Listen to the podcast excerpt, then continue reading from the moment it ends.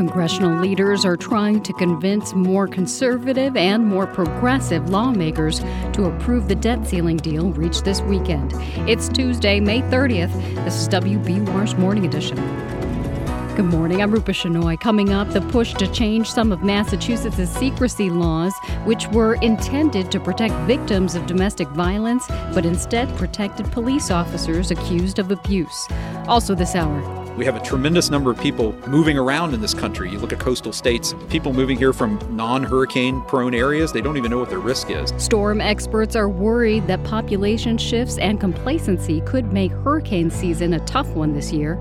And we explore the wildlife of flooded maple tree forests in northern Vermont. In sports, the Celtics' historic comeback falls short with a Game 7 loss to the Heat. Sunny in the 60s today. It's 701. Now the news. Live from NPR News in Washington, I'm Korva Coleman. The House Rules Committee will examine the tentative agreement today that would raise the federal government's borrowing limit. President Biden and House Speaker Kevin McCarthy struck the deal over the weekend.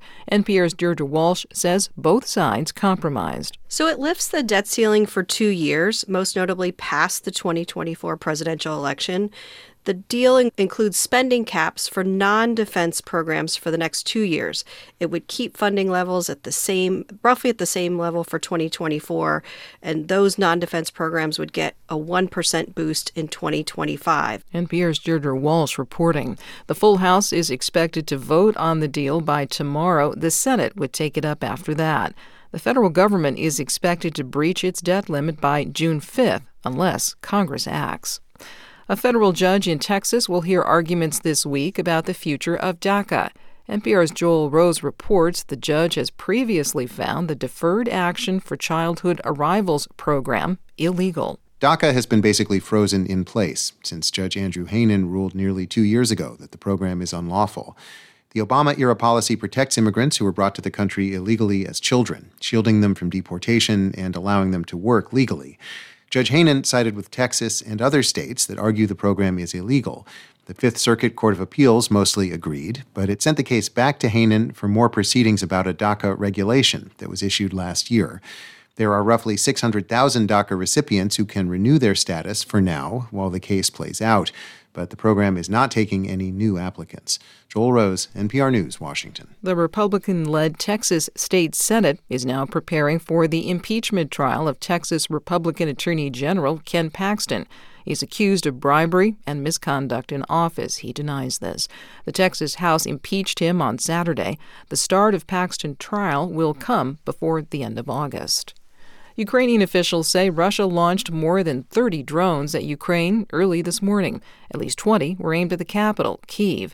NPR's Joanna Kakissis reports from Kharkiv the strikes killed at least one person and injured more than a dozen others. Ukraine's military said it shot down nearly all the drones. Wreckage from one drone hit a building, sparking a fire. Kyiv Mayor Vitaly Klitschko told local TV that the repeated drone and missile attacks have resulted in Ukrainians hating Russia even more.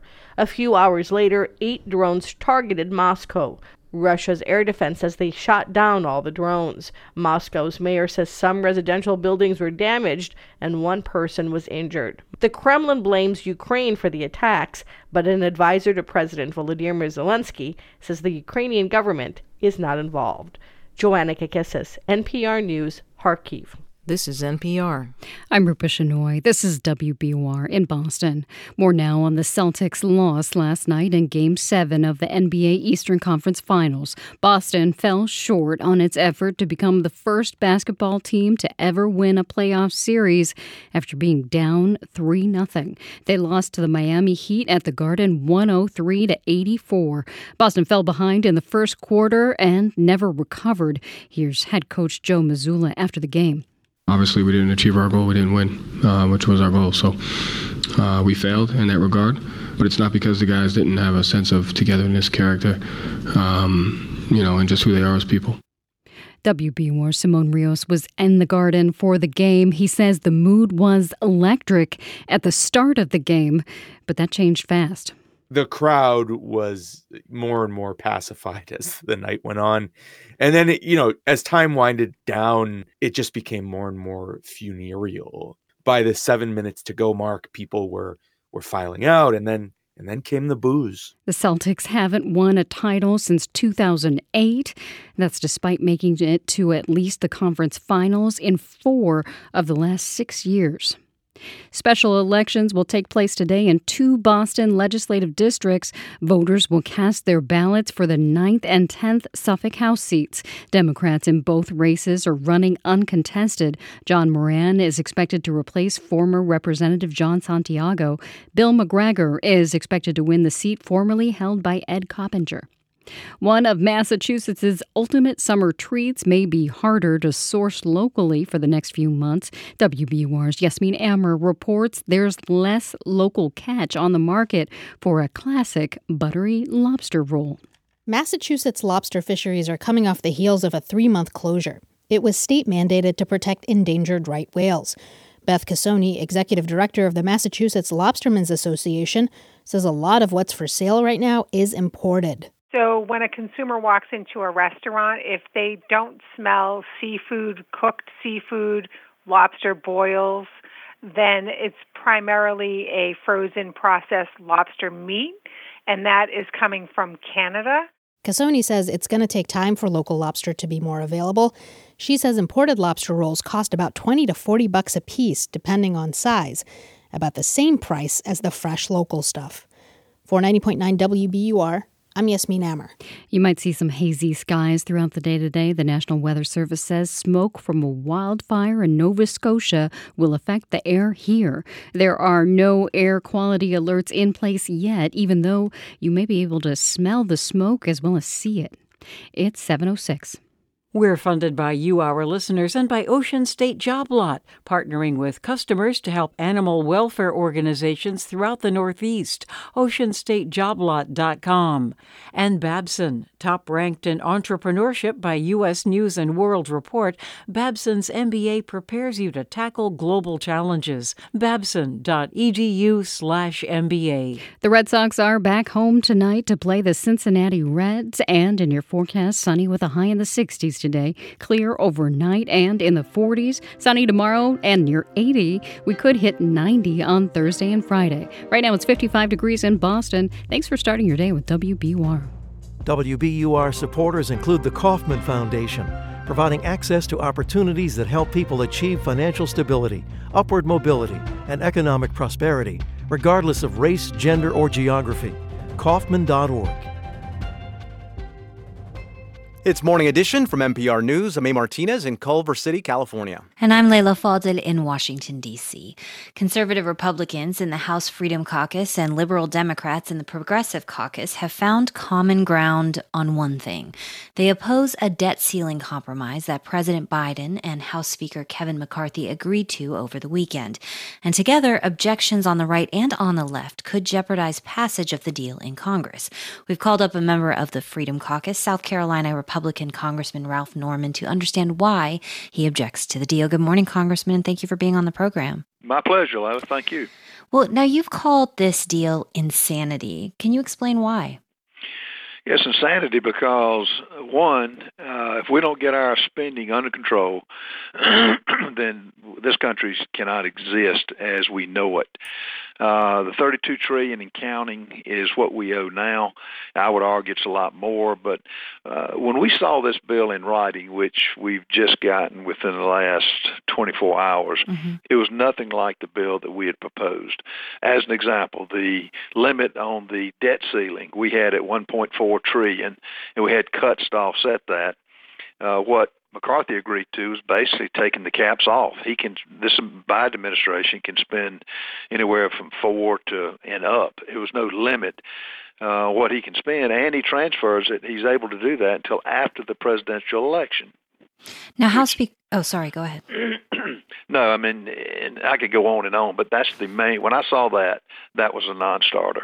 Now, House Speaker Kevin McCarthy says 95% of Republicans in Congress are on board with his deal, the deal that he's come up with with President Biden. You're not among them, and you are on the House Rules Committee, which has an important role in moving the bill forward. Do you intend to try to stop this bill from moving forward in the House? We're going to have to have amendments. I know uh, McCarthy won't, Speaker McCarthy won't say close rule with no amendments. The bill as is is unacceptable. Hmm. And you know, I'm new on the committee. Chip Roy is new.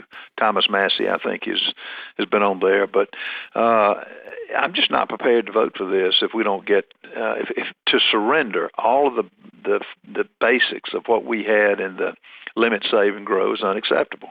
And you're turning the keys over to an administration that's proven to be compromised and, and corrupt, and it's just um, it's, it's not acceptable. To, the American people deserve better than this. Now, to be clear, this is money that's already been spent under the Biden administration, but also under the Trump administration. And a lot of Americans, Republicans, Democrats, independents, are scared about what a default could mean when it comes to how they pay their bills. Is a deal you view as bad worth throwing the U.S. government into default or risking the economy? No, I don't think we're not going to default. But mm-hmm. now the question is, why did the Biden administration basically uh, dither and, and, and not meet for over 100 days? What, what purpose? The, the Janet Yellen has moved the date now from June 1, in her opinion, to June 5th. Right.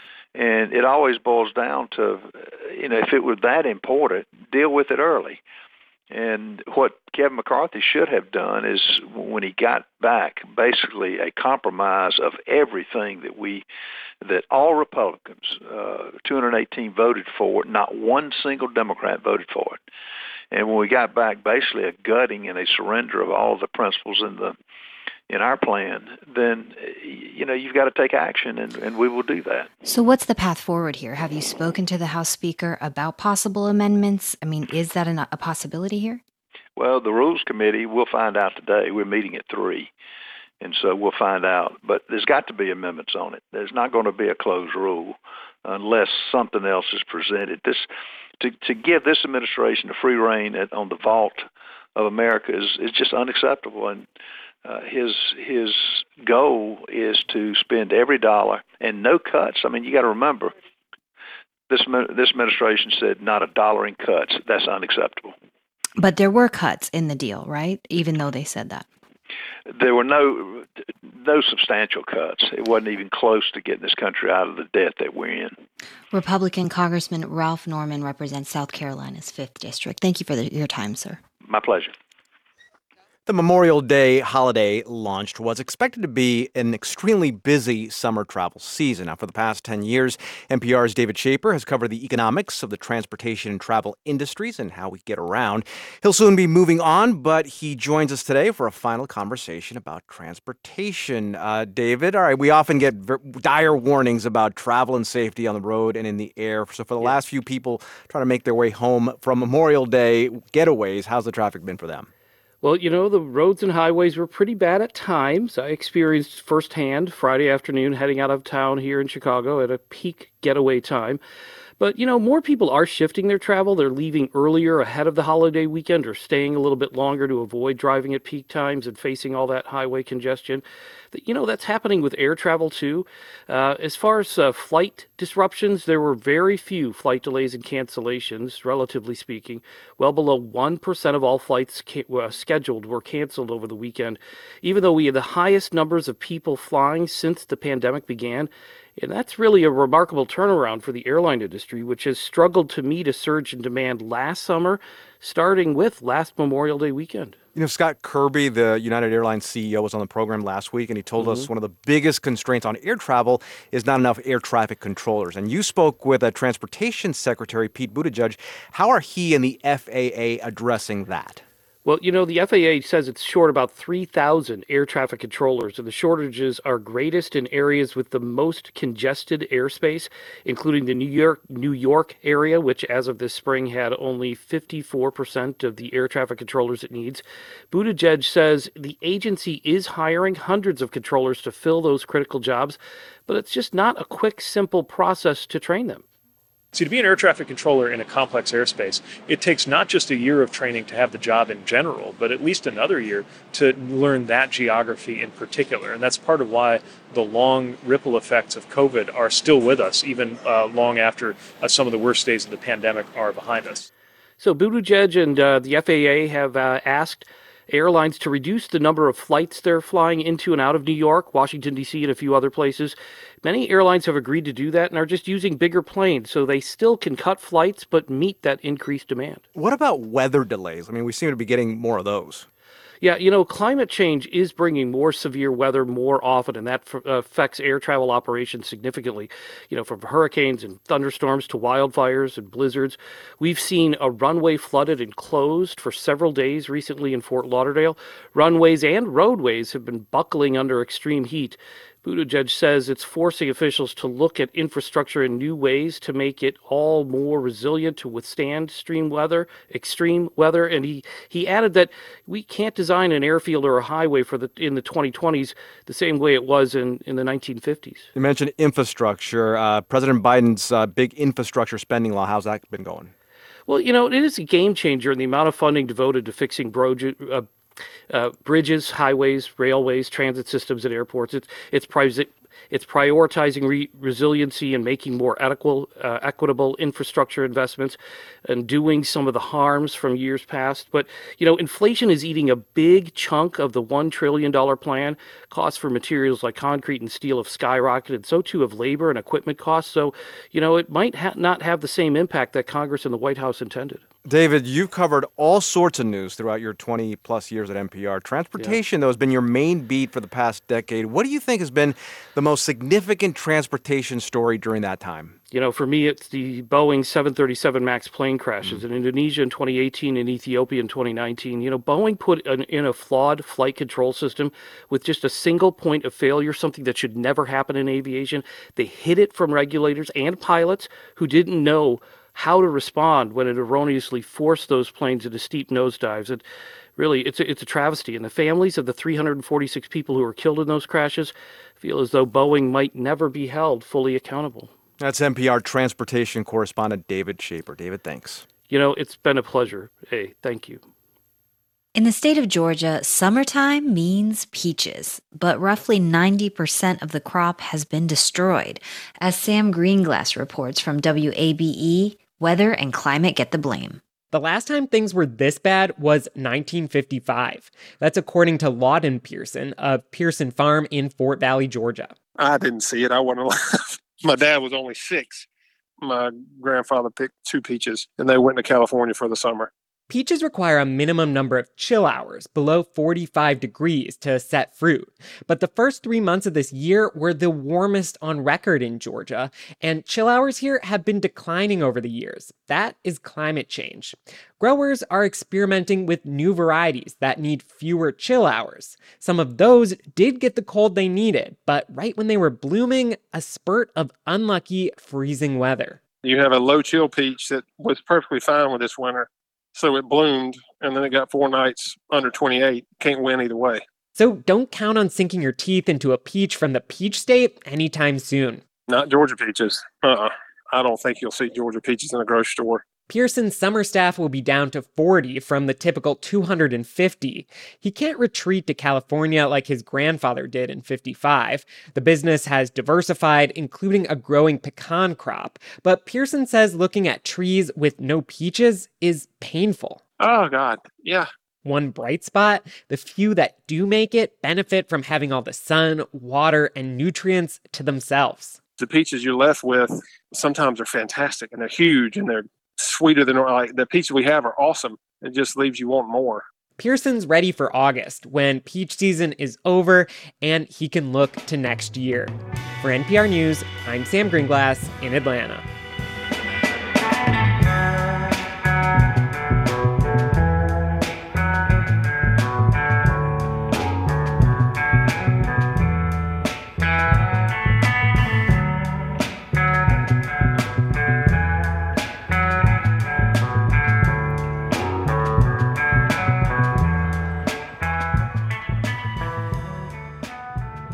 This is NPR News. Good morning. I'm Rupa Shenoy. Thanks for starting your Tuesday with WBUR. Coming up in 15 minutes on Morning Edition, hurricane season begins this week, and forecasters have used modeling to improve their predictions, but increasingly they're worried about the human factor. It's 719.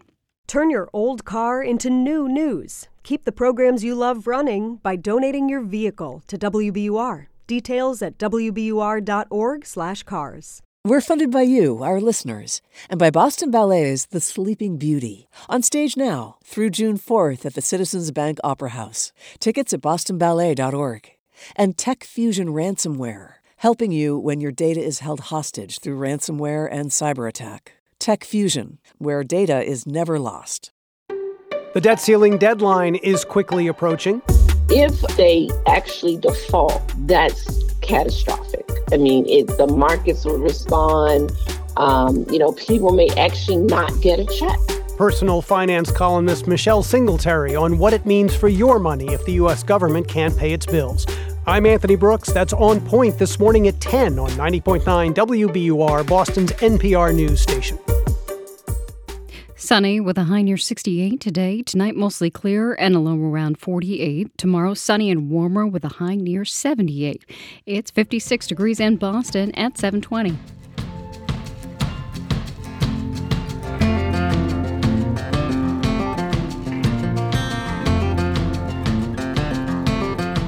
Support for NPR comes from this station and from Fisher Investments. Fisher Investments' team of specialists offer guidance on investing, retirement income, and Social Security. FisherInvestments.com. Investments in securities involve the risk of loss. From Indeed, a hiring platform for helping businesses of all sizes attract, interview, and hire candidates, all from one place. More at Indeed.com/NPR. From Progressive Insurance, with its Name Your Price tool, a way to see coverage options based on a driver's budget. Learn more at progressive.com or 1 800 Progressive. Price and coverage match limited by state law. And from listeners like you who donate to this NPR station. This is Morning Edition from NPR News. I'm Leila Fadel. And I'm Martinez. The southern Ukrainian city of Kherson was the lone regional capital seized by Russia in the early days of the war. Ukraine's forces were able to retake the city last winter, but not the land south of the Dnipro River, a key waterway. On a recent visit to Kherson, NPR's Joanna Kakissis found Ukrainian fighters who have been quietly laying the groundwork to reclaim that land in a new counteroffensive. Before the war, the Dnipro River was a source of joy and life on both sides of the riverbank. Locals picnicked on the forested river islands and gardened at their weekend cottages there. A 49 year old soldier named Alex told me he used to host big barbecues for families and friends on his 17 acre farm near the river's marshlands. Now the Russians are on my land. They are living in my home they're drinking my water. But Alex predicts not for long. I can tell you this that the counteroffensive here has started and is ongoing. Russian forces occupy around 15% of Ukraine's land in the east and south. In the Kherson area, the Dnipro River is the front line. NPR spoke to Alex and three other fighters in Kherson, crossing that front line and preparing for a big battle to get their land back. They all declined to give their last names for security reasons, and Alex says they also cannot discuss specific details about their missions. All I can say is that generally, today we may be here and tomorrow we may be on land that the enemy occupies. The fighters live in the city of Kherson, liberated last November. Russian shells and missiles hit the city nearly every day. Russian snipers shoot anyone approaching the river or the bridge. More than 260 civilians have died in the area since November. We meet Alex and his wife Svetlana outside an iron gate pockmarked by shelling. Alex is tall, hornstalk thin, and always cracking jokes. Svetlana says nearly everyone she knows has fled Kherson since its liberation. My friends told me like, "Are you crazy? This is too dangerous." But you know, I believe that if it's your fate to die, you will die anyway. We follow Alex and Svetlana into a small house surrounded by fragrant lilacs. The house belongs to the wife of another Special Forces fighter. The two couples live together. Inside, Alex and the other fighter, who goes by his call sign, Michel, fry schnitzel for lunch. They met last summer when the city of Kherson was still occupied by Russian forces. Michel says they hid for weeks on the many islands that dot the Dnipro, ambushing Russian soldiers. He says his team attacked from the river while Alex struck from the woods.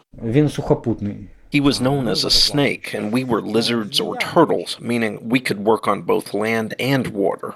Alex can't swim and says he feels at home in the forest. He learned to navigate forests as a child, growing up in the Carpathian Mountains of western Ukraine. For me, a forest here is like a park back home. It's small. My wife and I used to go mushroom hunting all the time. They always worried that I would get lost, but it's impossible for me to lose my bearings here. Alex has been fighting Russian forces since 2014 when Russian proxies took over parts of eastern Ukraine. Over the last year in Kherson, he says he has helped locate Russian military camps and weapon stockpiles. He also admits to killing Russian soldiers and taking their weapons. Ammunition was also running low, so we needed it. And the Russians, he says, do not strike him as very good soldiers. They would fire randomly, and if we went in and started shooting, they would kill each other. They seem to have no training. A few miles away from Alex's home, near a suburban park outside the city, we meet two more Ukrainian soldiers, Serhiy and Andriy, who are part of a reconnaissance team. Добрий день всім. Бажаю здоров'я всім, хто підтримує Україну. They're both in their 40s. Serhiy is a cheery former park ranger. Like the special forces, his unit also spends a lot of time on the river islands. This is the closest we can get to the enemy to see their movements with our own eyes. But the stakeouts, he says, are very risky. The shelling is constant.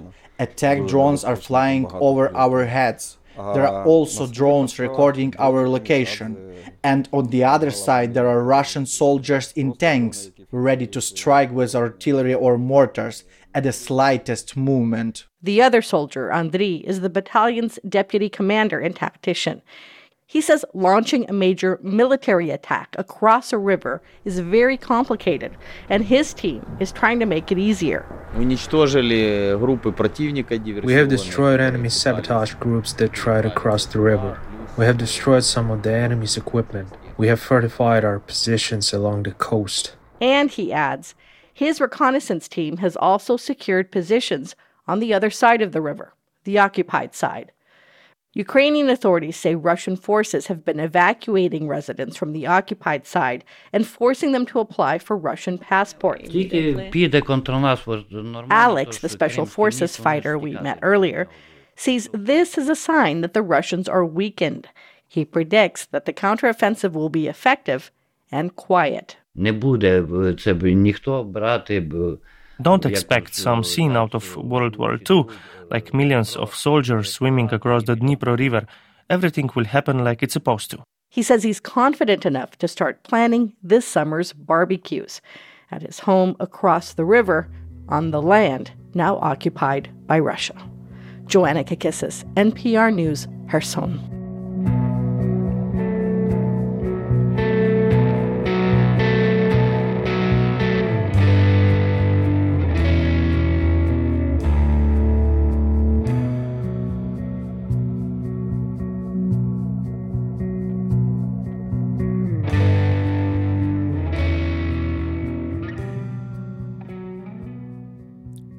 This is NPR News. Today's top stories are next. Then, coming up at 7:45 on WBUR's Morning Edition, Massachusetts lawmakers are trying to change laws that were meant to protect victims of domestic violence, but instead protected police officers from accountability. It's 7:29. Join WBUR on Thursday, June 8th at the Somerville Theater for the Moth Main Stage featuring live music and true stories. Tickets are at wbur.org/events.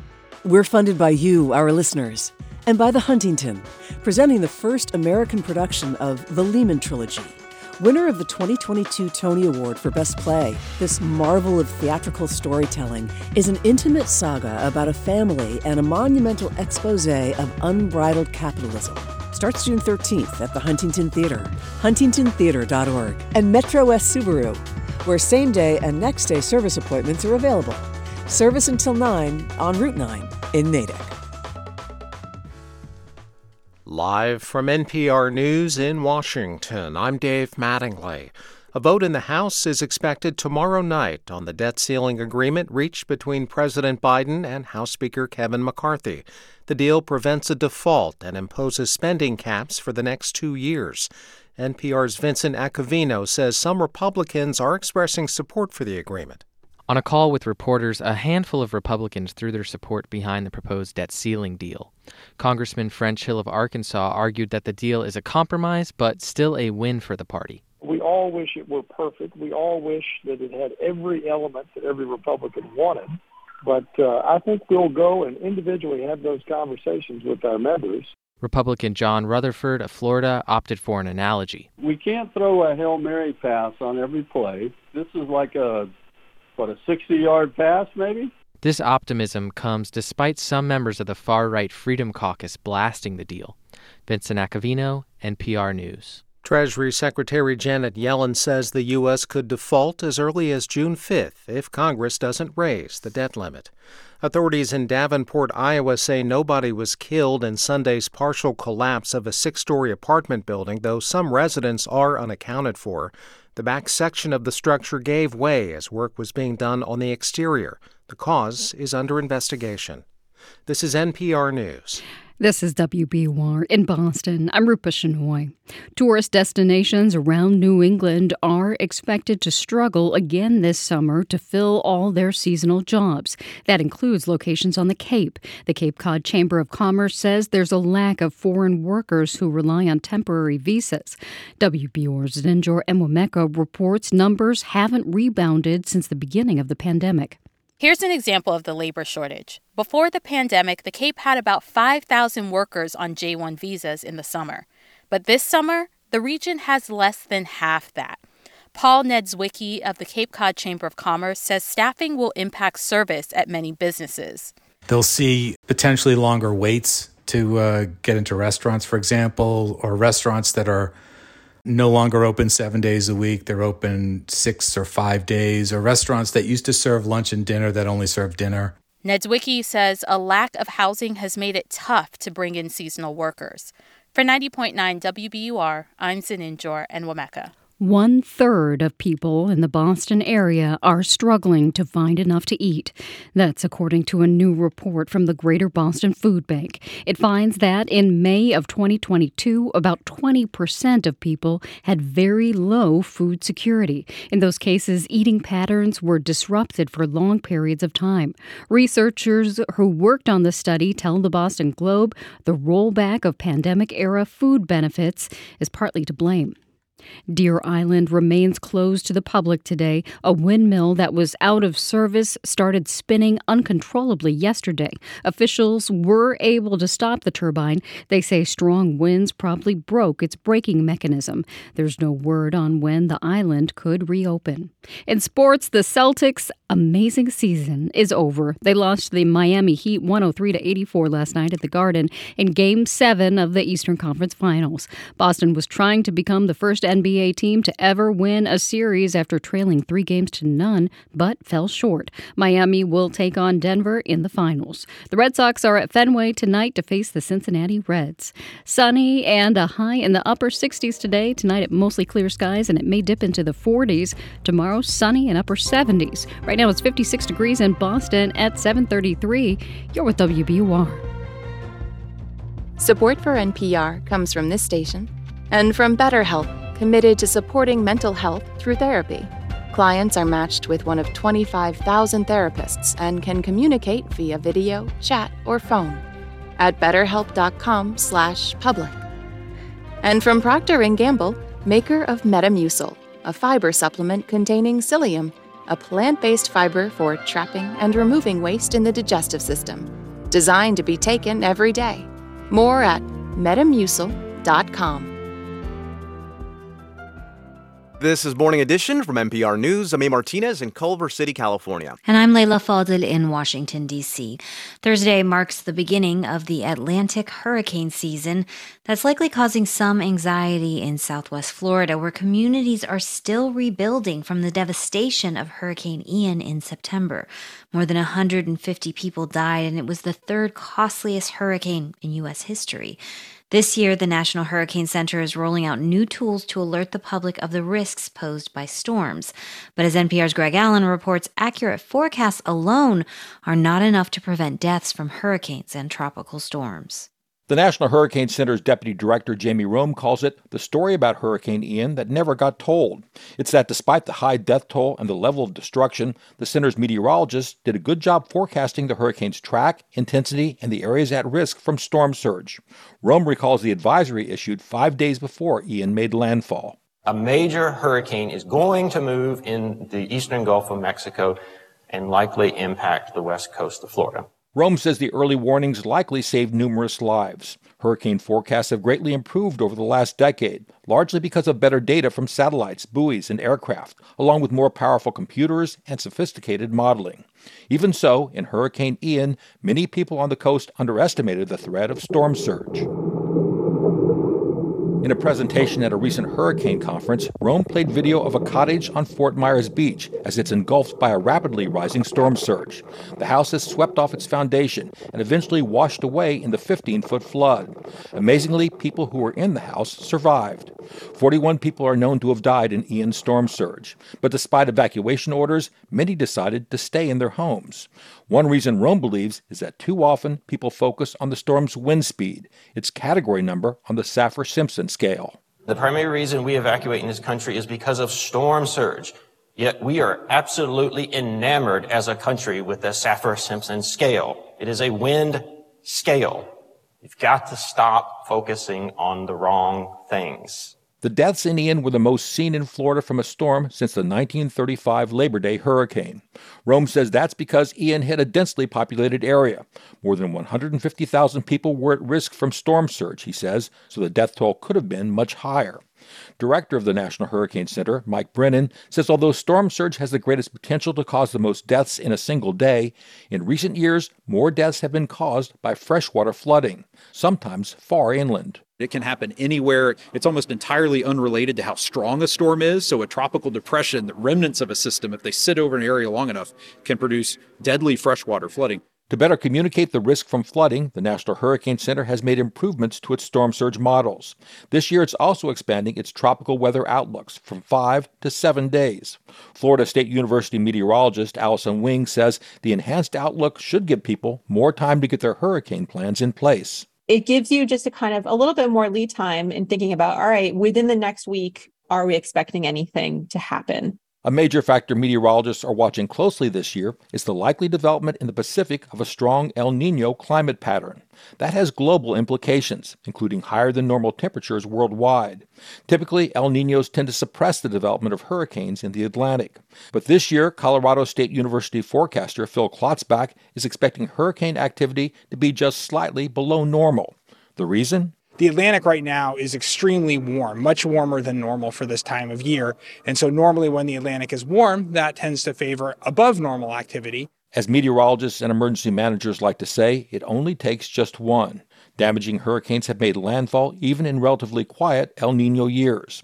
Looking back at the loss of life in Hurricane Ian, National Hurricane Center Director Mike Brennan says his biggest worry is complacency. You know, we lost a lot of people in Katrina in 2005 because they didn't think it would be worse than Camille was. We have a tremendous number of people moving around in this country. You look at Florida, you look at other coastal states, people moving here from non hurricane prone areas, they don't even know what their risk is. Hurricane season runs from June 1st to November 30th. Greg Allen, NPR News, Miami. Spring bird migration is fully underway across the U.S. Species are traveling to nesting grounds in the north. NPR's Brian Mann took a paddling trip into a wildlife refuge in northern Vermont meant to shelter birds as they make their journey, and he sent us this audio postcard. We set off at first light, paddling with the current down the Missisquoi River. And almost at once, we're in a different world. It's not like there's a bird song here and a bird song there. It's just this kind of wash of sound.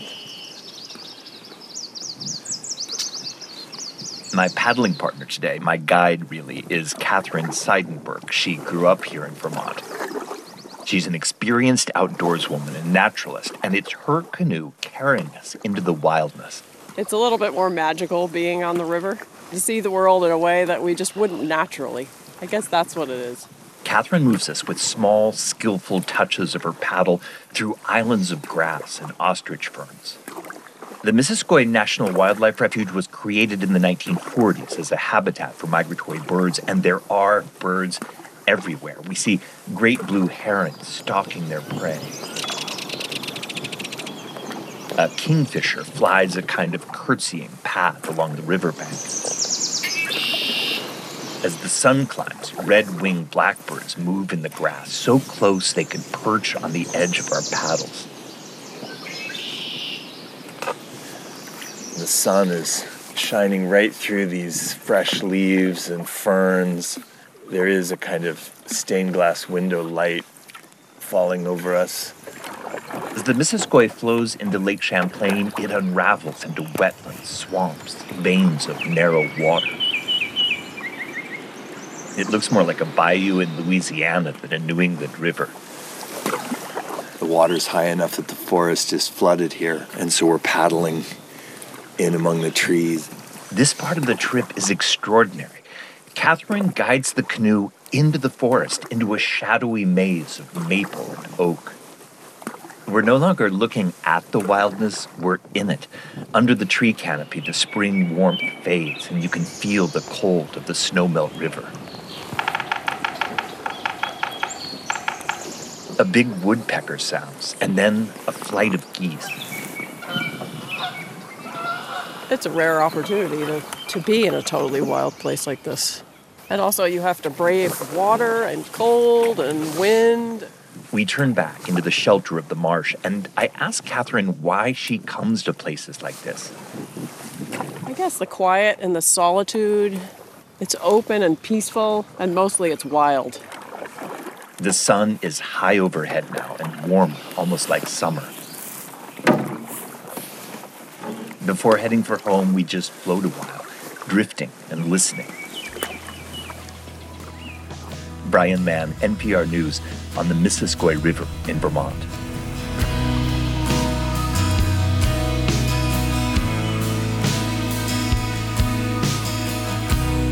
This is NPR News. It's a Tuesday on WBUR. Coming up at 8:10, the first civilian astronaut from China is in orbit this morning. It's the first step in China's big plans for space travel in the 21st century. Sunny and upper 60s today. Skies may get a bit hazy from wildfires in Nova Scotia. Tonight it may fall into the 40s. Tomorrow clear skies and upper 70s. Right now it's 56 degrees in Boston. We're funded by you, our listeners, and by Ocean State Job Lot partnering with customers to help animal welfare organizations throughout the Northeast. OceanStateJobLot.com. And BMW. The BMW i4 has a range of up to 301 miles. It's 100% electric and 100% BMW. Expect plenty of company driving north on 93 and 95 in the coming months. A large number of tourists are expected to travel to New Hampshire this summer. Michelle Cruz heads the Mount Washington Valley Chamber of Commerce. She recommends people looking to experience the great outdoors do so with a professional guide. We've got guides for fishing, hiking, climbing, kayaking, canoeing, mountain biking, whatever it is you want to do. We want people to be able to experience the outdoors and really enjoy it and do it safely. Cruz says there was a large spike of tourists last year compared to the first two years of the pandemic. She's reminding people that the state has a leave no trace policy that means don't leave any garbage behind.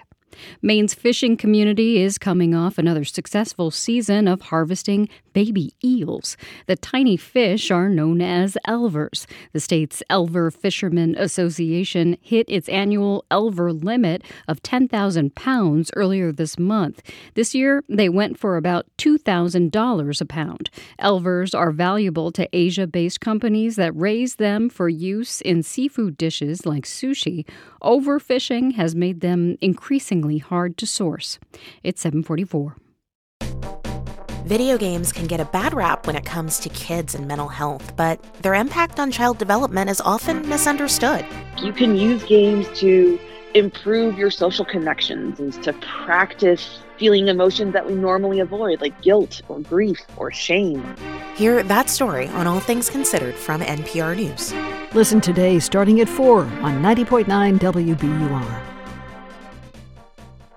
Support for NPR comes from this station and from EBSCO with EBSCO Community, where libraries and library service providers come together to share ideas around open access, open source, and open infrastructure at communities.ebsco.com.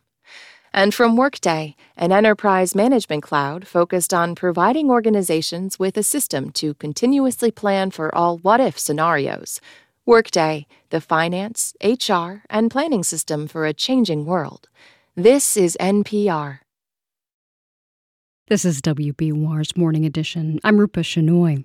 Legislators are looking to make changes to a Massachusetts law that keeps secret all police records of domestic and sexual violence. That's after a WBUR investigation found that the statute designed to protect victims has instead protected alleged abusers. WBUR's Ally Jarmanning has more. The law was supposed to ensure the privacy of victims by keeping records secret, but it's also made it harder for survivors to get access to those documents, which they need to file restraining orders or fight for custody of their children. State Senator John Velis says those unintended consequences are unfair to victims. Have there been some circumstances, albeit unique circumstances, where victims are actually being hurt as opposed to helped? His legislation would create a task force to review the statute. WBUR found the law allows police departments to withhold documents that show how police respond to domestic violence calls, even in cases where someone was later killed. I think the challenge is that because of the way that the law is currently written, are we missing out on things that could go a long way to preventing something like this from happening again? Mary Fairbairn was allegedly killed in a domestic violence homicide three years ago in the small town of Groton.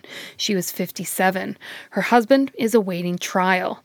Her sister, Ann Donahue, wants to see closer scrutiny of how police deal with domestic violence, but she doesn't have high hopes for a task force, at least how it's currently proposed. It felt like a big nothing burger. I don't see that wrapping up or providing any substantive legislature in the very near future, which is when we need it.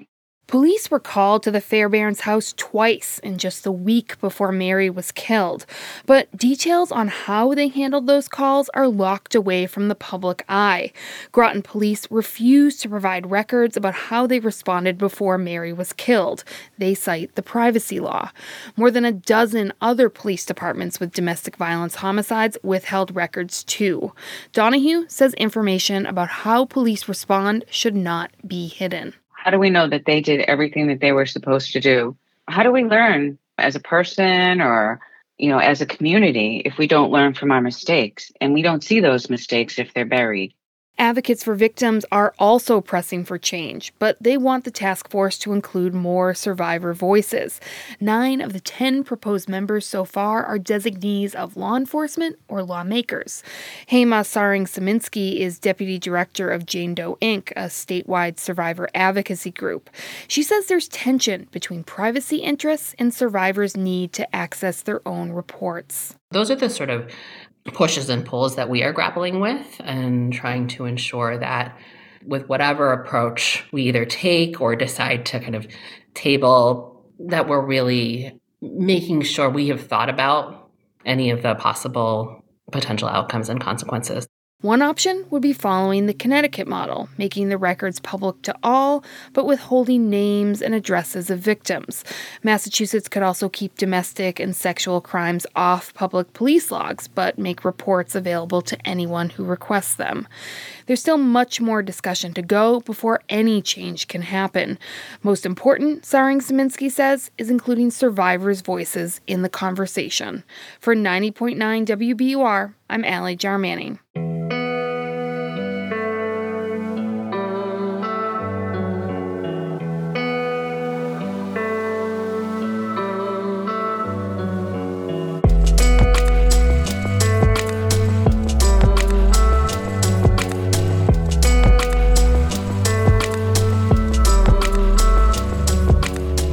You're with WBUR. Coming up at 8:20 on Morning Edition, the fighting in Sudan has led to thousands of people fleeing to neighboring Chad, where refugee camps have sprung up in the scorching heat. We hear some of their stories. It's 7:50. Hey, it's A. Martinez from Morning Edition. Waking up your body every morning is hard enough, so why not make waking up your mind easier?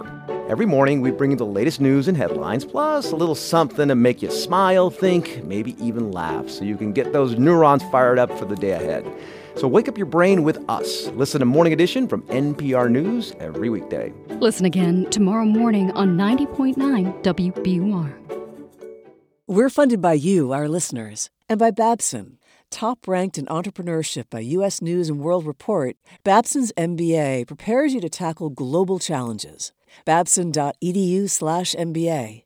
And Bionova Scientific, GMP manufacturing services for biologics. BionovaScientific.com, where concept becomes cure. Here's a look at some of the stories we're following this Tuesday morning. Members of Congress are returning to Washington today to begin reviewing a budget deal to lift the nation's borrowing limit. In Ukraine, at least one person is dead and a dozen are injured in Russia's latest round of missile attacks in Kiev. And the Boston Celtics championship hopes were dashed last night as they fell to the Miami Heat. Stay up to date on the news all day here on 90.9 WBUR on the WBUR mobile app and at WBUR.org. WBUR supporters include MathWorks, creators of MATLAB and Simulink software, powering the Engineering Design Workshop exhibit at the Museum of Science, mathworks.com slash MOS. Upper 60s today under sunny skies. It's 56 degrees in Boston at 7:51. This is Morning Edition from NPR News. I'm Leila Fadel. I'm A. Martinez. And I'm Michelle Martin. It was May 31st, 1921. It saw the beginning of one of this country's most horrifying episodes of racist mob violence. Over the course of a few days, hundreds of black residents were killed in what's become known as the Tulsa Race Massacre. Survivors lost their livelihoods as a white mob set fire to 35 blocks of the Greenwood District, which was known as Black Wall Street.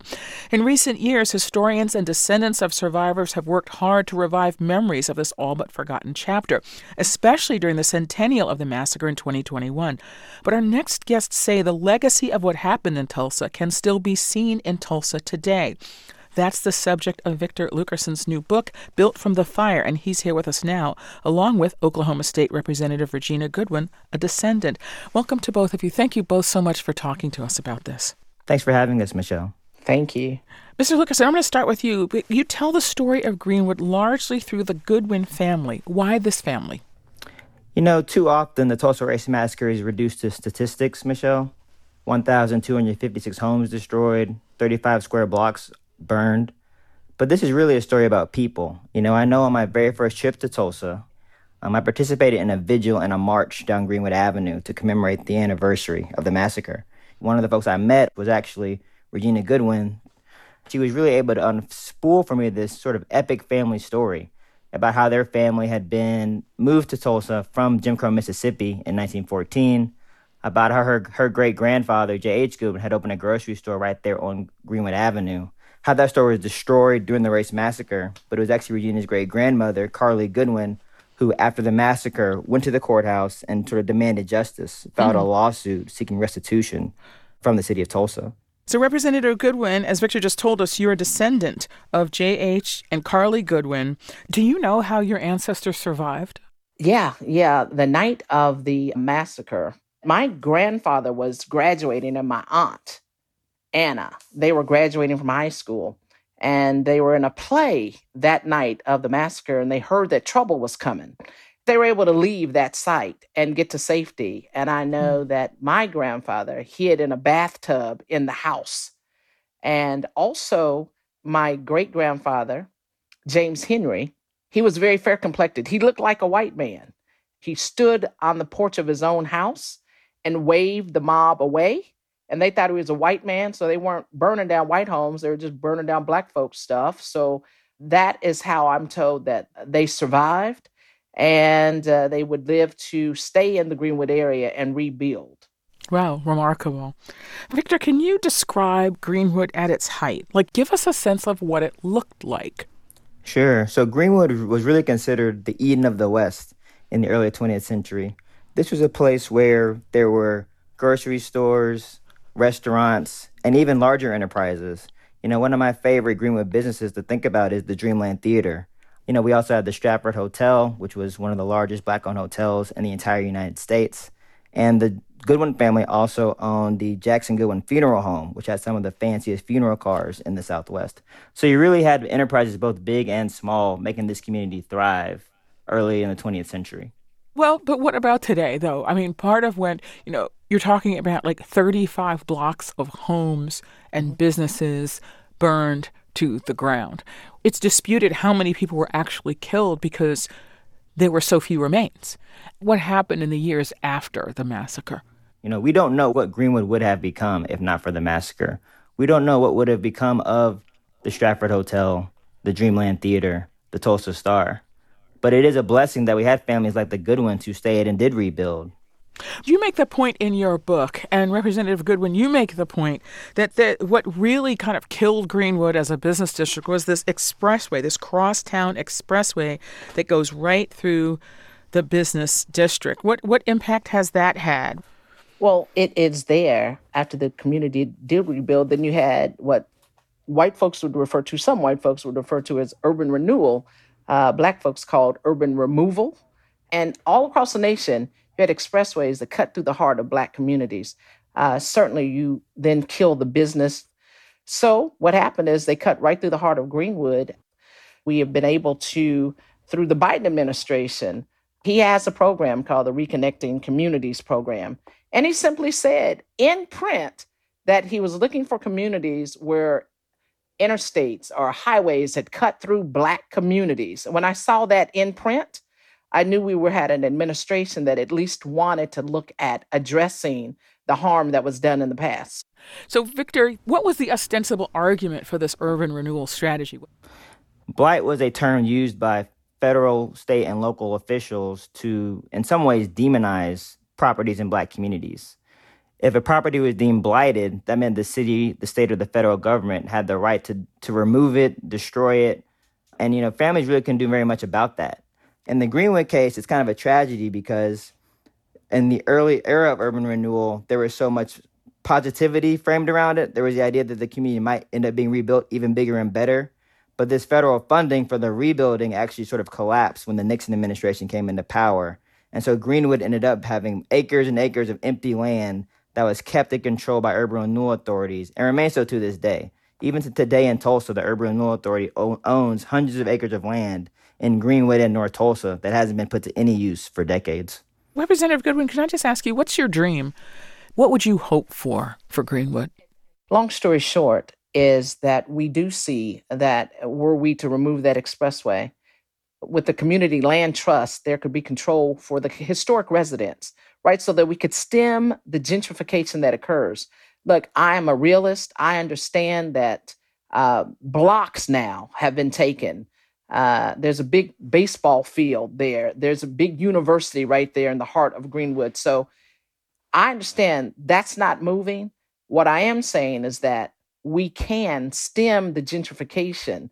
Ultimately, what I would like to see is the historic residents, particularly Black folks, owning and living again in that Greenwood district, having more rooftops, having more small businesses. That is the dream. That's Oklahoma State Representative Regina Goodwin. In addition to serving in the State House, she's a descendant of survivors of the Tulsa Race Massacre. We're also joined by Victor Luckerson. He's the author of the new book, Built from the Fire, and it is out now. Victor Luckerson, Oklahoma State Representative Regina Goodwin, thank you both so much for talking to us. Thank you, Michelle. Thank you. This is Morning Edition from NPR News. I'm Michelle Martin. I'm A. Martinez. And I'm Leila Fadel. WBUR supporters include UMass Chan Medical School, ranked by U.S. News and World Report as best in New England for primary care education. Learn more at umassmed.edu. And the Coolidge Corner Arts Festival, returning for its 43rd year this Saturday, 11 to 6. Artists, music, food trucks, wine, and beer. CoolidgeCornerArtsFestival.com. I'm education reporter Carrie Jung, and this is 90.9 WBUR FM Boston, 92.7 WBUA Tisbury, and 89.1 WBUH Brewster. Listen anytime with our app or at WBUR.org. WBUR, Boston's NPR news station. Lawmakers are returning to Washington to vote on a budget deal that lifts the nation's borrowing limit and puts restraints on annual spending. It's Tuesday, May 30th. This is WBUR's Morning Edition. Good morning, I'm Rupa Shenoy. Coming up, Russia launched a pre dawn air raid on Ukraine's capital, killing at least one person. Meanwhile, Moscow authorities said the Russian capital was attacked by drones. Also, this hour, thousands of people who have fled violence in Sudan are enduring scorching heat in neighboring Chad. People are trying to find shade, making makeshift shelters with branches, sheets of fabric, and plastic. And the Celtics have missed their chance to make history with a loss against Miami at the Garden in the Eastern Conference Finals. We didn't win, uh, which was our goal. So, but it's not because the guys didn't have a sense of togetherness, character, um, you know, and just who they are as people. Sunny and upper 60s today. It's 8:01. Now the news. Live from NPR News in Washington, I'm Korva Coleman. The House Rules Committee is meeting today to discuss a proposed agreement over a bill lifting the debt ceiling. There's a time crunch to get it passed before June 5th, when the federal government is projected to run out of money to pay its bills. But as NPR's Deepa Shivaram reports, the bill still faces opposition from members of both parties. President Biden and House Speaker Kevin McCarthy have come to an agreement on the legislation needed to raise the country's debt ceiling, but they still need enough support from holdouts on both sides of the aisle to get it passed. Biden spoke to reporters Monday and said he was confident the bill would pass by June 5th. There is no reason why it shouldn't get done by the 5th. I'm confident that we'll get a vote in both houses, and we'll see. The White House says Biden has been calling members of Congress to drum up support for the legislation. McCarthy has said the House will vote to raise the debt ceiling on Wednesday. Deepa Shivaram, NPR News, Washington. Republican presidential candidates descend on Iowa this week as the race for their party's nomination ramps up. Florida Governor Ron DeSantis will make stops there today and tomorrow.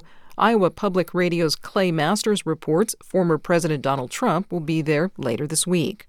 It's the start of a busy week for DeSantis, who will travel to 12 cities in Iowa, New Hampshire, and South Carolina following his rocky campaign rollout on Twitter last week. DeSantis is seen as Trump's most formidable Republican challenger. Trump will be in Iowa on Thursday. The former president won't be holding a big rally. He'll speak to a conservative breakfast club in suburban Des Moines before holding a roundtable with local pastors. On Saturday, Iowa Senator Joni Ernst will host her annual Roast and Ride fundraiser. Senator Tim Scott, former UN Ambassador Nikki Haley, and entrepreneur Vivek Ramaswamy are among those scheduled to speak. Iowa still kicks off the presidential nominating calendar with its caucuses in early 2024. For NPR News, I'm Clay Masters in Des Moines. The Republican led Texas State House has impeached Republican State Attorney General Ken Paxton. He's accused of bribery and misconduct in office. Now, Texas State Representative Andrew Murr says members of the State House will present the case to the Texas State Senate, whose members will act as jurors for Paxton's impeachment trial. We will manage this process with the weight and reverence that it deserves and requires. This is about facts and the evidence. It is not about politics. Paxton has denied wrongdoing. His impeachment trial will be held before the end of August. A man is on trial today accused of killing 11 Jewish worshippers at a Pittsburgh building that is home to three synagogues. Six more people were wounded in the shooting. Robert Bowers faces more than 60 federal charges. He is eligible for the death penalty if he is convicted. The deadly mass synagogue shooting happened in October 2018. You're listening to NPR News. This is WBUR in Boston. I'm Rupa Shenoy. Congressman Seth Moulton is among the lawmakers returning to Capitol Hill today to review a new deal on the nation's borrowing limit. President Biden and House Speaker Kevin McCarthy reached a compromise over the weekend. Moulton is critical of the cuts in funding to the IRS and new requirements mandating that some people work in exchange for federal aid. But Moulton says he thinks Democrats Democrats and Republicans in the center will ultimately come together to pass the plan. At the same time, you're going to see extremists on both sides, far left Democrats and also extremist Republicans on the far right, who find great political talking points in voting against this bill. And that's just not what we need right now. Every one of us in Congress can find something in this bill that we don't like, but we've got to come together to pay our bills, avoid default, and do the right thing for the American people. Congress must pass the deal before June 5th to avoid a national default. The Boston Celtics came up short in their bid at history. They lost Game 7 of the NBA Eastern Conference Finals to the Miami Heat. The final was 103 to 84 last night at the Garden. More now from WBUR's Dan Guzman. The Celtics were trying to become the first team in NBA history to win a playoff series after trailing three games to none. But things got off to a rough start when Jayson Tatum says he sprained his ankle. It just was, you know, unfortunate fall of the night on the first play of the game, and um, something I was trying to battle through uh, throughout the game. He still played most of the game, but only scored 14 points. Celtics guard Jaylen Brown says he feels he let the team and fans down. You know, my team turned to me to to, to make plays, and I came up short. I failed, and it, it's tough. The Heat will play the Denver Nuggets in the NBA Finals. For 90.9 WBUR, I'm Dan Guzman. A new report finds that Massachusetts lawmakers have passed the fewest number of bills since the start of a legislative session in history. Ten pieces of legislation have passed since the session started in January. That's just half of the average by this point in the session over the last decade. Beacon Hill officials tell the Boston Globe the slowdown could be because important laws are being proposed at the same time as many other policies. Wildfires hundreds of miles away will put a little haze and smoke into our sunny skies today. Those fires are in the Canadian province of Nova Scotia. The haze should get worse as the day goes on. Meteorologist Robert Megna with the National Weather Service says there are no official air quality alerts, but vulnerable people should take caution it's more of a nuisance, I would say. And again, it can reduce visibilities and just kind of result in uh, the hazy skies. Smoke from wildfires in Western Canada also brought us hazy and smoky skies earlier this month. It's 807. We're funded by you, our listeners, and by CertaPro Painters, professional exterior and interior painting for your home or business. Learn more about their painting services at CertaPro.com. That's Certa with a C. And Perkins School for the Blind global leader in education for children with disabilities. Help more of them access education at perkins.org slash changing lives. The Red Sox are back home tonight to play the Cincinnati Reds. In your forecast, sunny with a high in the 60s today, clear overnight and in the 40s. Sunny tomorrow and near 80. We could hit 90 on Thursday and Friday. Right now it's 57 degrees in Boston. Thanks for starting your day with WBUR. WBUR supporters include Dataiku a platform for everyday AI to help organizations make AI part of their daily business. Designed to elevate people, teams, and companies. DATAIKU.com. It's Morning Edition from NPR News. I'm A. Martinez in Culver City, California. And I'm Leila Fadel in Washington, D.C. Good morning. Some developing news overnight in Russia, where officials there say Ukrainian drones attacked Moscow. The defense ministry says eight drones were fired at the capital in what it called a terrorist attack by what it called the Kiev regime, and that all eight were intercepted. Meanwhile, Russia carried out another wave of air attacks on the Ukrainian capital this morning after launching some of its biggest strikes of the war yesterday and over the weekend. Joining us now from Moscow with the latest is NPR's Charles Maynes. Hi, Charles. Good morning. Good morning. So, what do we know about these drone attacks? Well, you know, as you noted, uh, the Defense Ministry says eight drones were spotted over the city and its surrounding areas earlier this morning, uh, even as media reports have that number much higher, nearly three times as high. Uh, whatever the case, it seems some drones were intercepted by air defense systems. Uh, there's online witness video that NPR can't confirm, but appear to show a Russian anti aircraft fire destroying two drones mid flight. Uh, several other drones apparently got caught in trees and telephone wires as they approached the city. And then Moscow officials say at least three hit residential buildings. Uh, now, Moscow Mayor Sergei Sobyanin says no one was seriously injured, and although he's evacuated the buildings in question, uh, and cleanup crews are picking up debris and assessing what appears to be fairly minor damage. Mm-hmm. Uh, meanwhile, uh, Russia's investigative committee says its investigators are also out collecting evidence. Now, let's talk about the timing here. It does come a day after massive Russian strikes against Kiev, right? Yeah, that's right. Uh, you know, Kiev has denied any direct involvement in the attack, uh, but many here, of course, will obviously blame Ukraine. Uh, that's already the conclusion of Russia's defense ministry, as you've noted. Uh, they say this is a terrorist attack by Ukraine. Now, keep in mind, this follows weeks of renewed Russian airstrikes on Ukraine's capital, including a Russian drone attack on Kiev early this morning that Ukrainian officials say left at least one person dead. And finally, uh, let's remember this isn't the first attack on Moscow. Uh, earlier this month, the Kremlin was targeted by a drone attack in what U.S. intelligence later assessed was likely carried out by Ukraine, uh, even if Kiev denies it. And has Russia's President Vladimir Putin weighed in on these attacks? Not yet. You know, we'll see what President Putin or his spokesman has to say later today, I assume. Uh, but in general, you know, Putin's been relatively quiet of late when it comes to the war in Ukraine. Uh, there was a statement to the Kremlin website earlier this month where he paid tribute to Russian fighters involved in what Moscow says was an important victory in the eastern Ukrainian town of Bakhmut.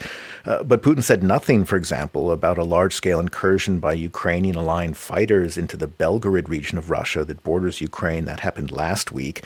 And that incident, uh, along with a series of unexplained attacks on Russian infrastructure, oil refineries, railway lines, you know, that's all created this this growing sense of uncertainty, I think, over the government's ability to protect the homeland, uh, particularly as Ukraine prepares for its long rumored counteroffensive you know, and while those drones over the capital this morning, uh, whoever was responsible will play to those same fears.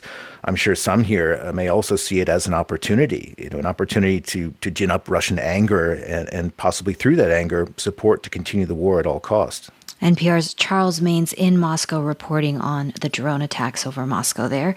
Thank you so much for your time. Thank you. This happened in China today. Three, two, one,！A rocket blasted into orbit with three astronauts on board. They're headed to China's new space station to relieve a crew that's been there for six months. Among the three is the first civilian to be sent into orbit by China. The country's space program is run by the military, so for them, this is another milestone. To discuss more, we have NPR's John Ruwitch with us from Shanghai. Hi there, John. Good morning. Good morning. So, this civilian, who is he, and why is it so important that he's going up to space? Yeah, it's a bespectacled professor named Gui Haichao, who's 36 years old. He teaches at Beihang University in Beijing, which is China's premier aeronautics and astronautics university. He actually got his bachelor's degree and PhD there as well in aerospace engineering. And then he went on to do postdoc work in Canada. Uh, he's on this mission as a payload specialist, so he's not navigating or flying, uh, but he's basically going to be conducting science experiments. I called Quentin Parker, who's a space scientist at the University of Hong Kong, to ask how significant this is. Uh, he says it's important uh, because it sort of opens a new chapter for China's ambitious space program. If you've got, you know, a, um, an orbital uh, space station like the Chinese now have, which is basically a very large science laboratory, then the kind of equipment and payloads they have up there are very sophisticated technological and scientific equipment, sometimes quite delicate. It needs to be operated uh, and understood and managed by people who know what they're doing. And these are the, you know, these are the scientists. These are the scientists. You got to remember, up until today, all of China's astronauts came from the military. Now, you mentioned this program is ambitious. What exactly is China planning? Well, look, I mean, their first manned space mission was in 2003, right? 20 years later, they now have an operational space station. Uh, they've gone from basically one crewed mission every two or three years to now they're doing one every six months to, to change uh, crew at the space station. They've picked up the pace. They've sent a rover to Mars. They've sent various crafts to the moon, brought back moon rocks. And they just announced plans to put a Chinese person onto the surface of the moon by 2030. Mm. By the way, the U.S. is also trying to do some of this same, same stuff, including getting America Americans back to the moon. Okay, so how does all this fit in with the tension and competition between the US and China? Is this a new space race? Right. It's a little more complicated. I asked Dean Cheng about this. He's a senior advisor with the U.S. Institute of Peace. This original space race was, at the end of the day, only a little bit about a science and a whole lot about whose system was better ours or the Soviets. Fast forward to today, we are seeing aspects of that coming back it's not quite Space Race 2.0. But yes, in the background is a political competition yeah, so there's a political competition. You know, one thing that does make people nervous, not only is China's space program developing quickly, but it's very opaque. China issues white papers on space every few years. The last one was last January. It didn't say anything about the military side of the program. The white paper also did not mention putting people on the moon. Uh, and just this week, they said they're going to do that within seven years. You know, another example, this guy Gui Haichao, the first civilian to go into space with China's space program, they didn't announce that that was happening or that it was going to be him until yesterday. Hmm. NPR's John Ruwitch in Shanghai on the Not Quite Space Race 2.0. Thank you, John. you bet.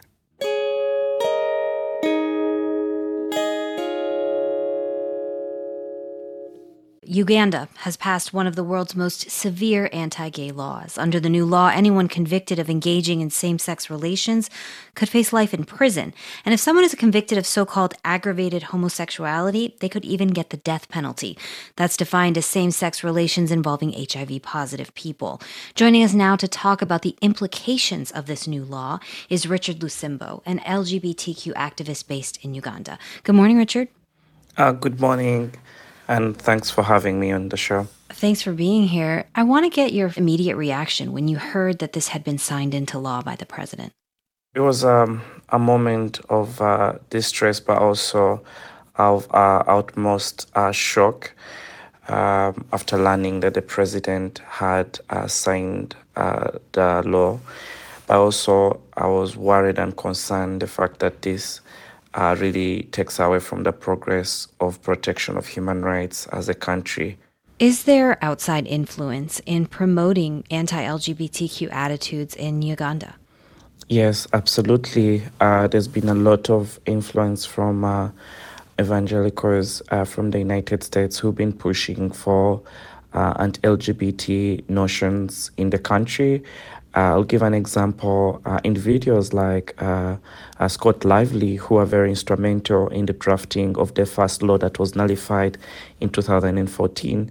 And in fact, uh, a Ugandan LGBT uh, organization did sue Scott Lively in the federal court of Massachusetts for their role.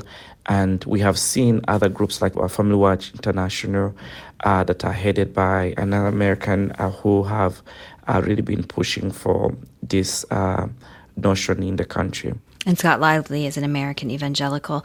Now, experts say the new law threatens Uganda's AIDS response. Do you agree with that? Yeah, no, absolutely, because we have seen uh, the fact that it has a broader and vague language.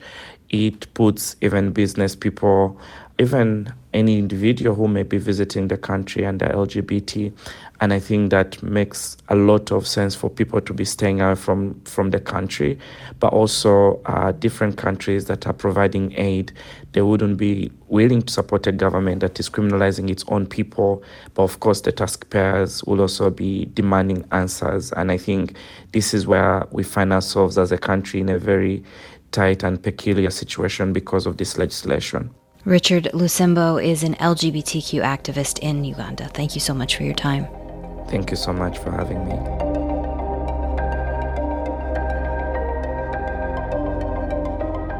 Tomorrow on Morning Edition, after more than a year of sanctions over the war on Ukraine, Russia's economy has remained surprisingly strong. But could the bunker economy become a thing of the past? Listen where you are on your phone, your computer, your smart speaker, or on the radio.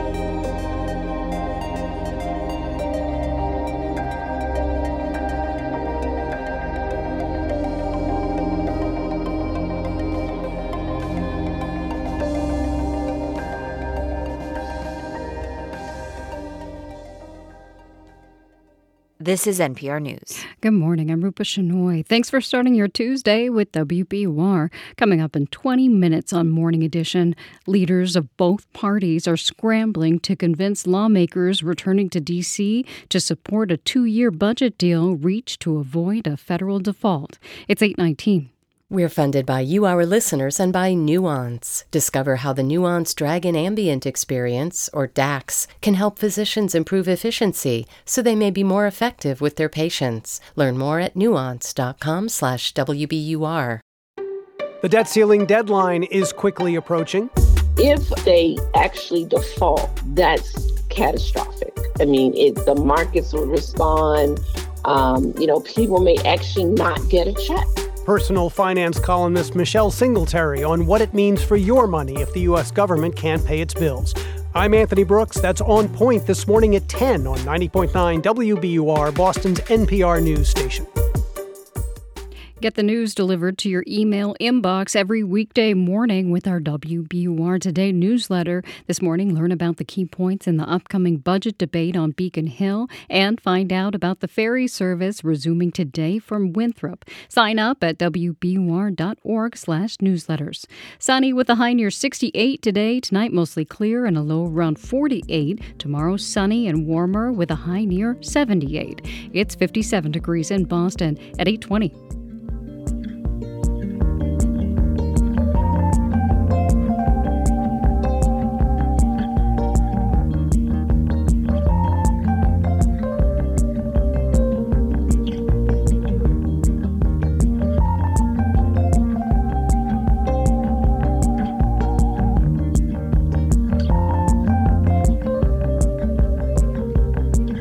Support for NPR comes from this station and from Indeed, a hiring platform designed to streamline how businesses can attract, interview, and hire candidates. More at indeed.com/npr. From CrowdStrike, whose cybersecurity platform is designed to protect organizations by monitoring trillions of cyber events to detect threats and prevent breaches before they happen. CrowdStrike, protection that powers you. From Prompt, with a mission to help students get into their top choice colleges.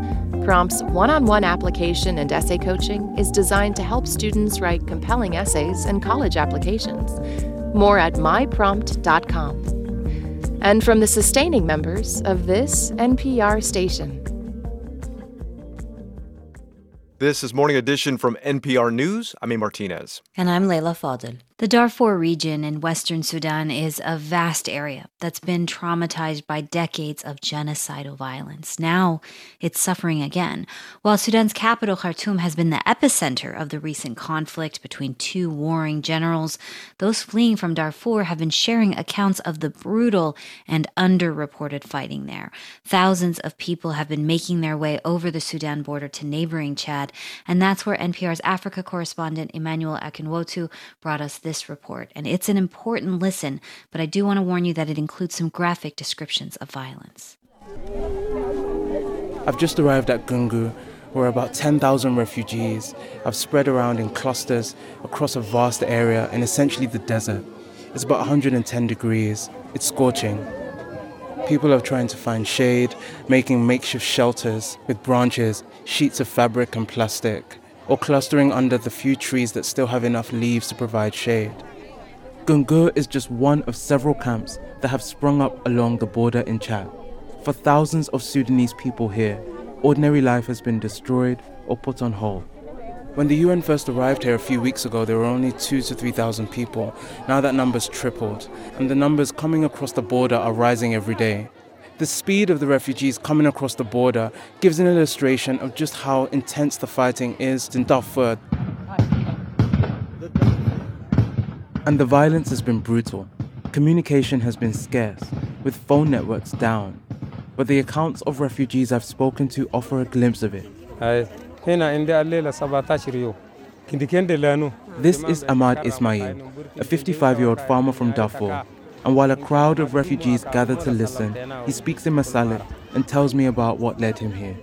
He left Sudan before the conflict reached his town and fled with almost all of his family, everyone except for his 20 year old son. When someone told him his son was taken by fighters, he took his donkey and rushed back to Darfur. He found him hiding in their abandoned home and was relieved he was alive. But then relief turned to horror at what his town had become. Misterei was virtually empty, he tells me.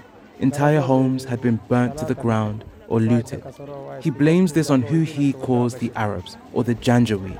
That's the name of the militia that evolved to become the Rapid Support Forces who are now at war with Sudan's army. In the space of a few weeks, much of the town had been completely wiped out. They rode by several bodies covered in blood that lay strewn along the roads from Misterei to the Chad border. Many of the bodies had gunshot wounds, but some of them were alive.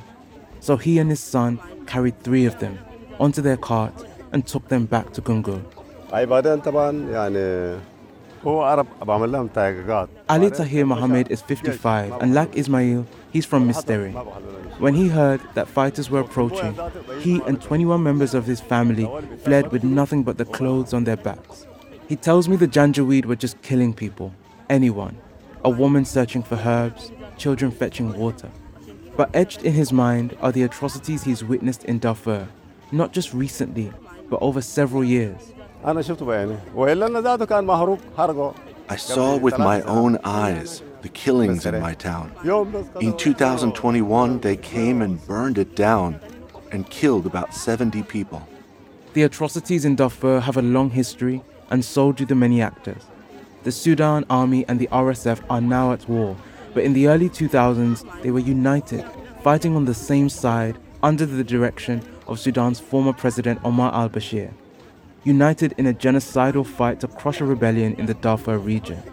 That conflict and cycles of atrocities since then sparked a huge refugee crisis. And now we're here again. Je nomme mon nom de Aïcha Dina Youssouf, euh, âgée de 34 ans. Je, je travaille pour euh, la CRT Tchad. Aisha Yusuf works for the Red Cross, and she tells me in French through a translator what she's witnessed in the camps several cases of trauma and children who've escaped alone. L'histoire qui m'a plus frappée concernant les enfants non accompagnés. So, the stories that have really stuck with me are the children without any adults, who came by themselves. Yesterday, I met a one and a half year old who came with her big sister, who's only 13 years old. A queue of refugees line up with buckets and bowls at a water tank, bought by the World Food Programme. The help is vital, but it's not enough. As the number of refugees rises, so does the pressure to support them. Before this conflict, there were already 400,000 refugees from Darfur in Chad, one of the poorest countries in the world. Now there are almost half a million, and resources are stretched. The UN want to move the refugees from border areas to camps further inside Chad, but it's a slow and difficult process.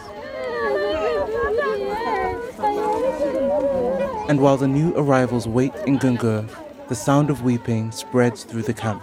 There's no way to call their relatives and loved ones from Darfur, but sometimes news trickles in. These women have just found out they've lost a father, a grandfather. They sit under a tree and comfort each other. From a high slope in the desert sand in Gungur, you can see the milky outline of hills in Darfur. But for many refugees, to return there feels like a distant prospect. Ismail says he'll never go back. Everything he built has been lost. He says he's not been able to think about the future since he arrived in Chad. But the most crucial thing is that he's safe. Back there are a lot of armed groups, armed men. But here, since I arrived two weeks ago, I haven't seen anyone with a gun. Soon the rains will come, making access to the border more difficult and an exodus for refugees more fraught. And on both sides of the border, history repeats itself. This conflict has left a troubled region in more turmoil, and a new generation of refugees prepare for life in camps just a few kilometers away from home. Emmanuel Akinwotu, NPR News, Farchana, Chad.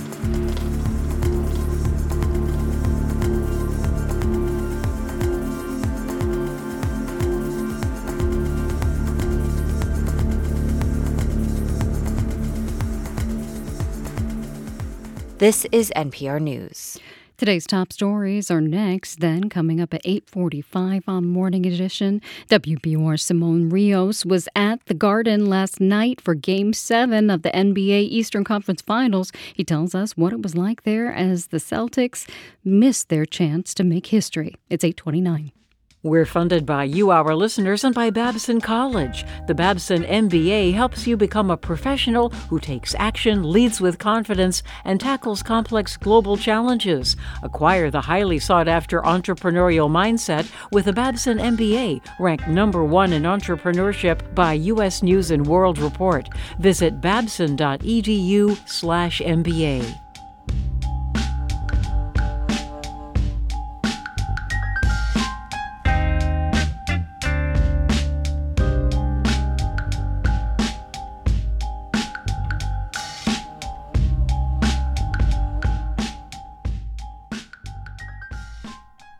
Live from NPR News in Washington, I'm Dave Mattingly. President Biden and House Speaker Kevin McCarthy are urging members of Congress to support their debt ceiling agreement. A vote in the House is expected tomorrow night. The Speaker says 95% of Republican lawmakers support the deal. GOP Congressman Ralph Norman of South Carolina says he's not one of them.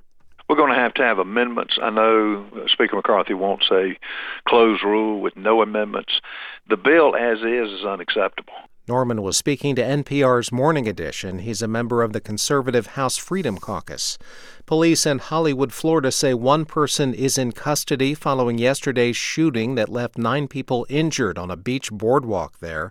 Veronica Zaragovia with member station WLRN reports. Videos on social media showed wounded people on the sand getting help from police. Others ran in panic on what's called the Broadwalk along Hollywood Beach. Deanna Bettineschi with the Hollywood Police Department said the victims received hospital care. Preliminary investigation reveals that this was there was an altercation between two groups that resulted in gunfire.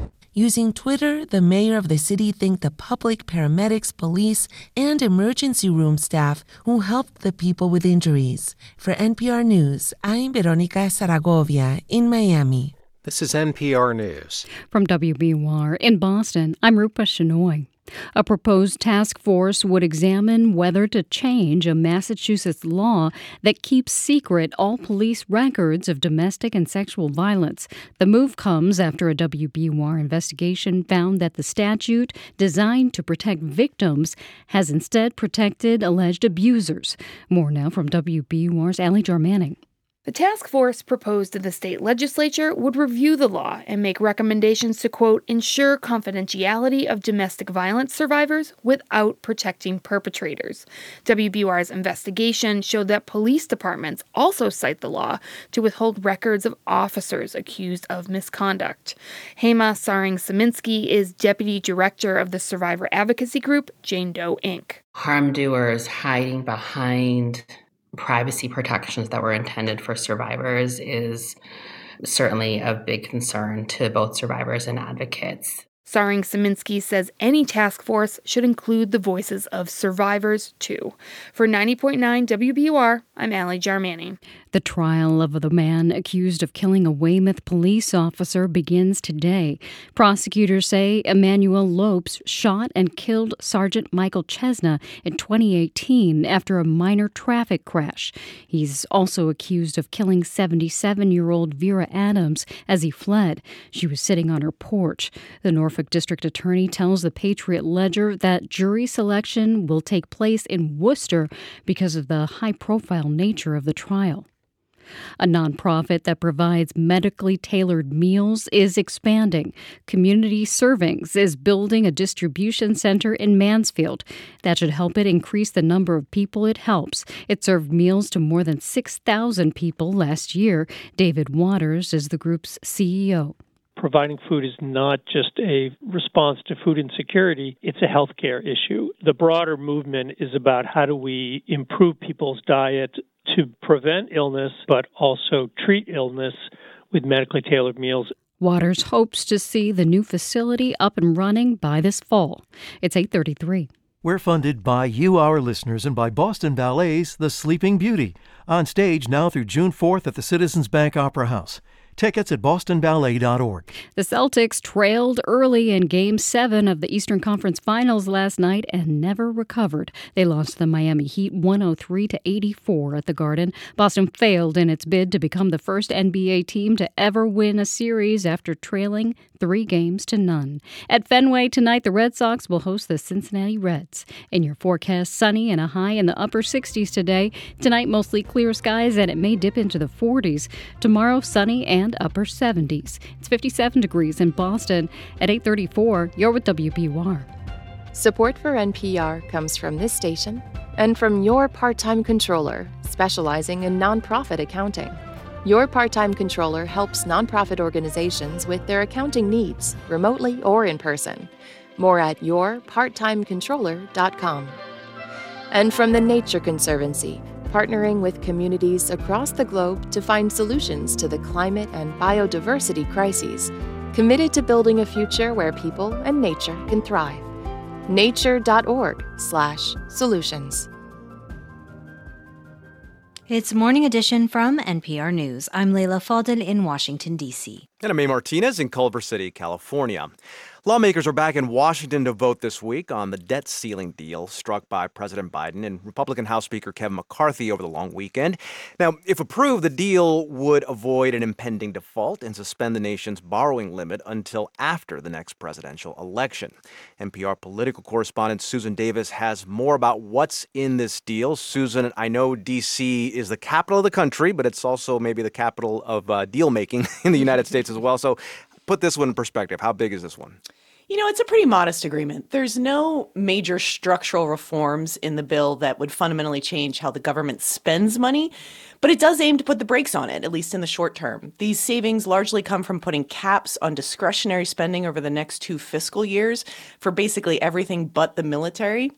And that A has generally tended to be good news for the country because it usually makes government shutdowns off the table. And the new Republican House majority can certainly claim some political victories here. There are provisions that cut planned funding for the IRS. They're going to enact tougher work requirements for certain adults to receive benefits like food stamps, at least for a few years. And it would end the current pause on student loan repayments that began during the pandemic. But even added up, those things don't make much of a dent in the national debt, which is still primarily fueled by spending on programs like Medicare. And bipartisan Washington deals usually means you know everyone gets something, but no one's happy about what they have. So who's not happy right now?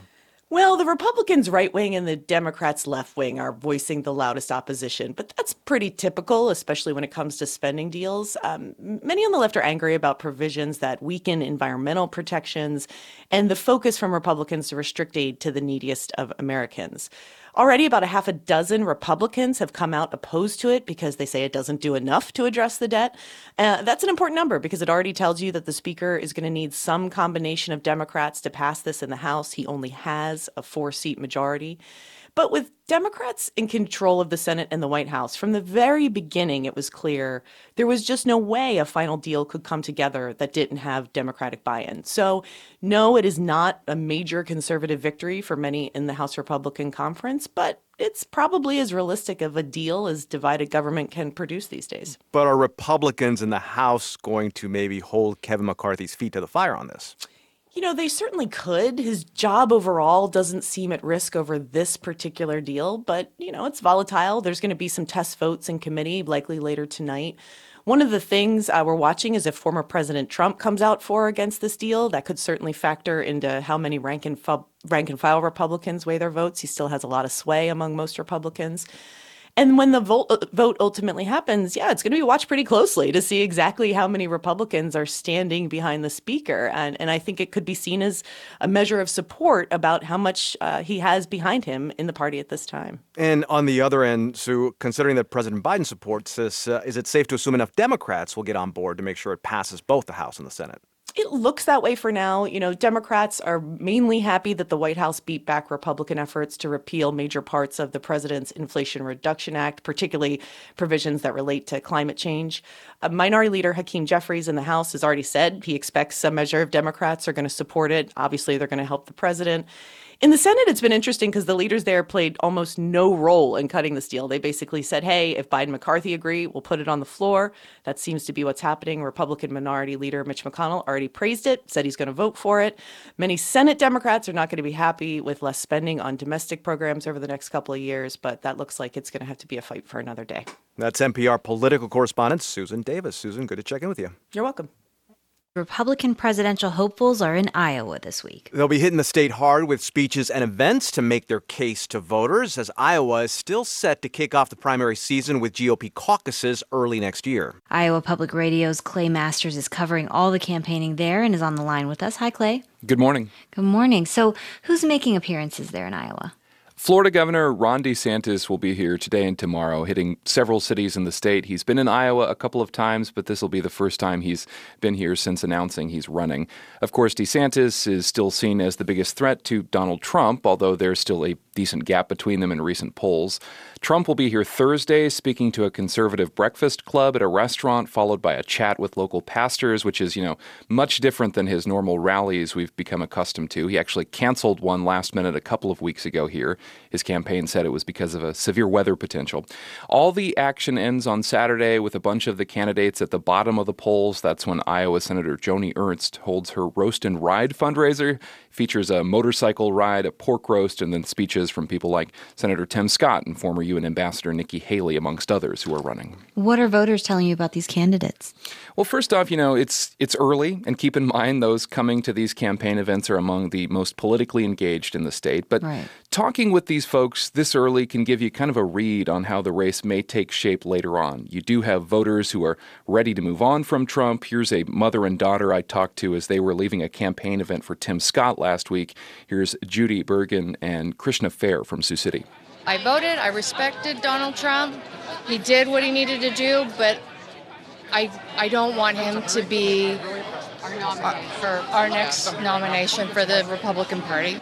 That being said, there are also a lot of voters this cycle who seem to already have their mind made up. They want Trump back in the White House. Last month, I talked to Jolene Rosebeck at the Iowa Faith and Freedom Coalition dinner.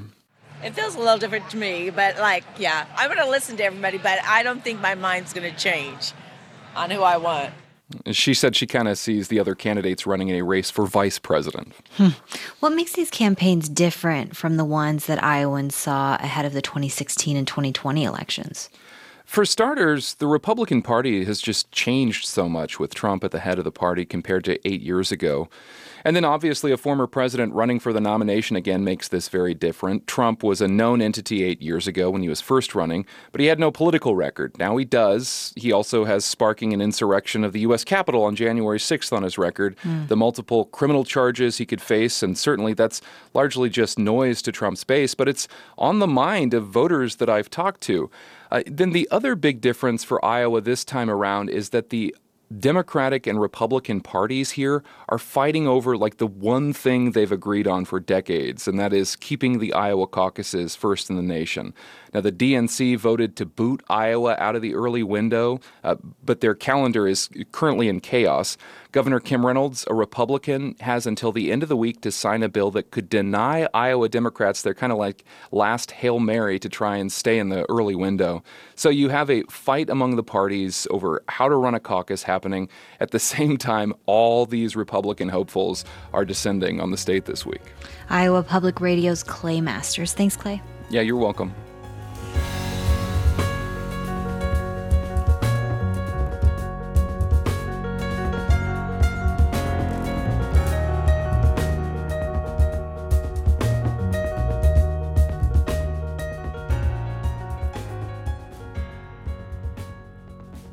This is NPR News. You're starting your day with WBUR. Coming up in 10 minutes, we hear from one of the skeptics of the deal reached to avoid a devastating federal default, Republican Congressman Ralph Norman of South Carolina. Sunny and upper 60s today. Skies may get a bit hazy from wildfires in Nova Scotia. Tonight it may fall into the 40s. Tomorrow, clear skies and upper 70s. Right now it's 58 degrees in Boston. We're funded by you, our listeners, and by CertaPro Painters, professional exterior and interior painting for your home or business. Learn more about their painting services at CertaPro.com. That's Certa with a C. MassBio plans to diversify the state's biotech industry with a new program for people with high school degrees or GEDs. Zach Stanley with MassBio says students will be ready to start entry level jobs in the industry as soon as they complete the 12 week program.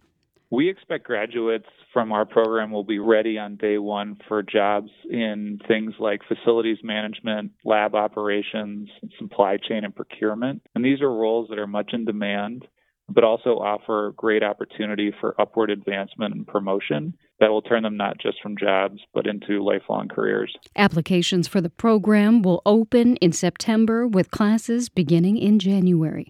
It's 844. We're funded by you, our listeners, and by Sunbug Solar, helping to grow renewable energy in Massachusetts since 2009. To learn about solar energy employment opportunities, visit sunbugsolar.com. And Merrimack College, committed to providing teachers with MED degrees, credentials, and personalized career long mentoring. Online.merrimack.edu. This is WBUR's Morning Edition. I'm Rupa Shenoy. The Boston Celtics got so close to making history last night, but fell short. They crumbled in Game 7 of the Eastern Conference Finals, losing to the Miami Heat 103 to 84. Boston failed in its attempt to become the first team in NBA history to win a playoff series after being down three games to none. WBUR Simon Rios was at the game last night and joins us now. Good morning, Simon. Good morning, Rupa. So, what was it like inside and around the garden last night? Oh, it was electric going in there. You know, everybody I rubbed shoulders with was just like glowing at this feeling of of inevitable victory, you know, coming off of this miraculous literally 3 seconds to to game 6, you know, on the jumbotron they were showing images from the 2004 Red Sox comeback against the Yankees when they, you know, made history by coming back from 3-0. And they kept flashing this unfinished business meme, you know, referencing the Celtics loss in the NBA finals last year. This was the year when we were supposed to win it all in Boston. And then I hate to ask, but what was it like as the hope slowly faded? Yeah, the the crowd was more and more pacified as the night went on. And then it, you know, as time winded down, it just became more and more funereal, you know. By the 7 minutes to go mark, people were were filing out and then and then came the boos. So what went wrong? The very first play of the game, our best player, Jayson Tatum, comes down and sprains his ankle.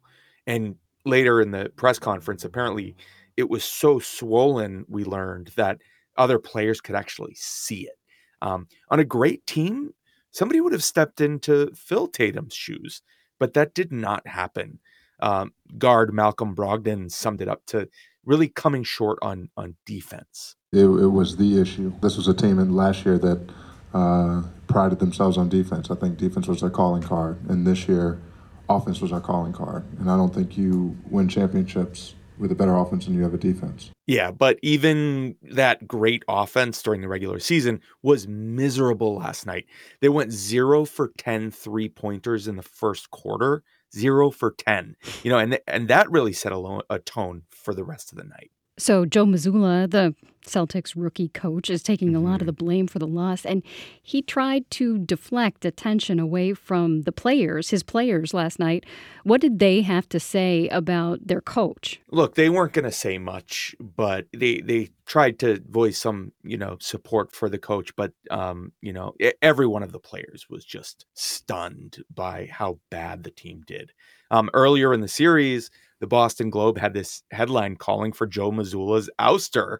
Um, and, you know, whoever wrote that headline probably felt vindicated by last night's meltdown. But let's listen to Jaylen Brown. Uh, he expressed support for Mazzulla, saying that, you know, he respected him for coming in as head coach this season right before the season started um, and right after the Celtics lost to the NBA Finals. You know, and that's a tough position for a guy to be in it's a tough position for a team to be in. Um, you know, coming off of a finals run, but we didn't make any excuses, and I'm not making any excuses now. We came up short, um, but I still give my respect to our coaching staff and that group that we had on the floor. And Tatum also pointed out, in his view, people don't give Mazzulla enough credit for getting to game seven of the conference finals. And he said he thinks Joe did a great job. So this caps a really tough last few years without a championship mm. to show for it. What do you think comes next? Yeah, it, it's hard to imagine that there won't be at least some changes coming, you know, including possibly um, from from our number two player, Jaylen Brown, whose contract expires this year. Um, we've seen many other NBA teams parting with their head coaches after playoff losses, but you know the Celtics feel like their window to win a championship is still open, you know, led by Tatum with all kinds of talent around him. Um, they have to figure out what worked and what didn't this season and figure out how to right the ship. But, you know, for now, it's uh, the players and, and probably much of New England is in mourning over what could have been. You know, this is going to be a tough one to recover from. WBUR Simon Rios, thanks very much. It was a heartbreaking loss for Boston Celtics fans, but we appreciate you being here to tell us about it. Hey, my pleasure, Rupa.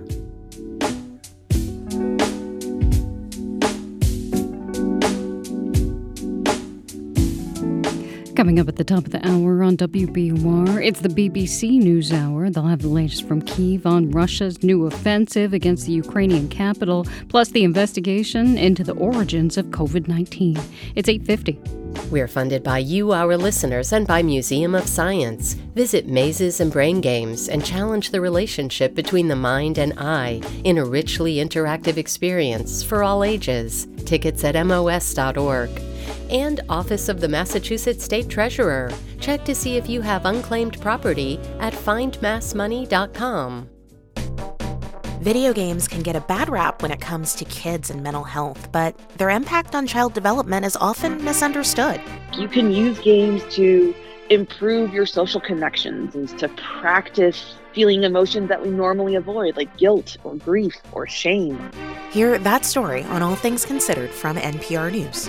Listen today starting at 4 on 90.9 WBUR.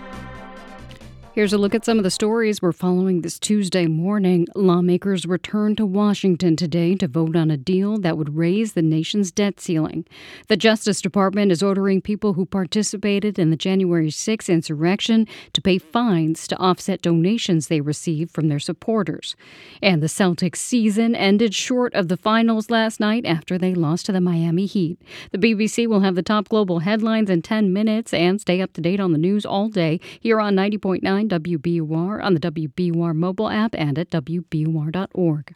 WBUR supporters include Metro West Subaru, where same day and next day service appointments are available. Service until 9 on Route 9 in Natick. Upper 60s today under sunny skies, upper 40s tonight, then clear skies and upper 70s tomorrow. It's 58 degrees in Boston at 851. According to hard data, the surge in homelessness in recent years is a result of economics. People simply can't afford a place to live. Marketplace Morning Report is supported by Odoo, a full suite of integrated business management software dedicated to helping businesses of all sizes with billing, accounting, CRM, and e commerce. Odoo.com. I'm David Brancaccio in Los Angeles.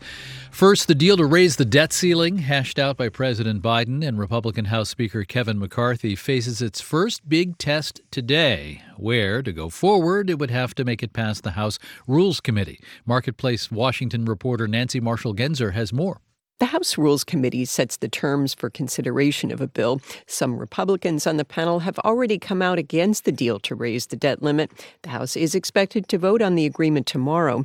If approved by the House, it'll go to the Senate, where it also faces opposition. Democrats say it pares back spending too much, while Republicans don't think it cuts enough. There are also new work requirements for some people receiving food stamps, and the IRS has to give back some money earmarked for catching tax cheats.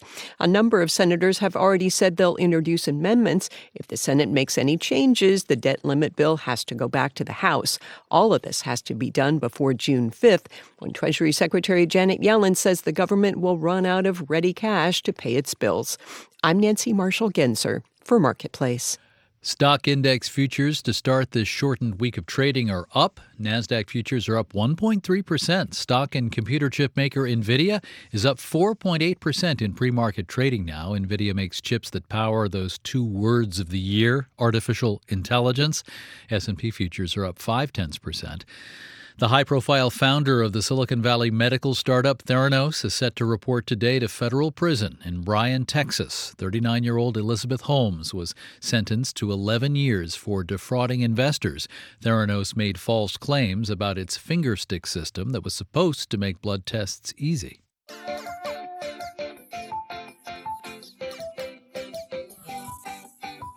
Marketplace Morning Report is supported by Amazon Business. From small business to big enterprise and everything in between, Amazon Business helps simplify the supplies buying process. Amazon Business, your partner for smart business buying.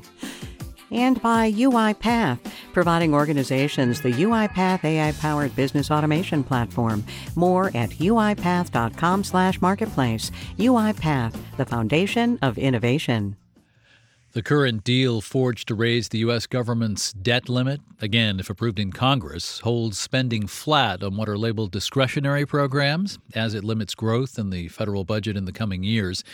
This week here, we're looking at one crucial corner of public policy that housing advocates and people without shelter will argue needs a lot more money. Our focus this week is called Finding Your Place to explore homelessness from a variety of angles. Let's start with some eye opening data. Greg Colburn is an assistant professor at the University of Washington's College of Built Environments and co author of the recent book, Homelessness is a Housing Problem How Structural Factors Explain U.S. Patterns. Thank you for joining us. My pleasure. Let me go through a couple of possibilities for how many people explain what's happening with homelessness in America now. Substance abuse, is that the dominant driver?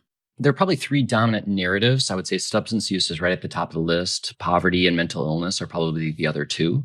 There's clear evidence that those factors and attributes increase the risk of experiencing homelessness at the individual level. But what we demonstrate in the book is that is not why our coastal cities have really, really high rates of homelessness. You've gone through the data. You've gone through the data across the country. And what then would explain it? Well, what we argue in the book is that access to affordable housing is the primary driver of homelessness. And in places like Seattle, San Francisco, Los Angeles, Boston, New York, Washington, D.C., access to housing is very, very limited, even with people with good incomes. And what happens then is, is when housing is scarce, it's not available and it's very expensive. If you're vulnerable in any way, you're poor, you've been discriminated against because of your race or ethnicity, you're physically disabled, you're mentally ill, you're far more likely to experience homelessness. And what we demonstrate in the book is that the reason Seattle has five times the per capita rate of homelessness of Chicago is not because we have more people with vulnerabilities. It's because our housing is really expensive and it's scarce. Yeah, because when you talk about housing access, let's just be clear. You're talking about numbers of possible dwellings, but you're also very much talking about supply and demand. You're talking about how much it costs to find adequate housing.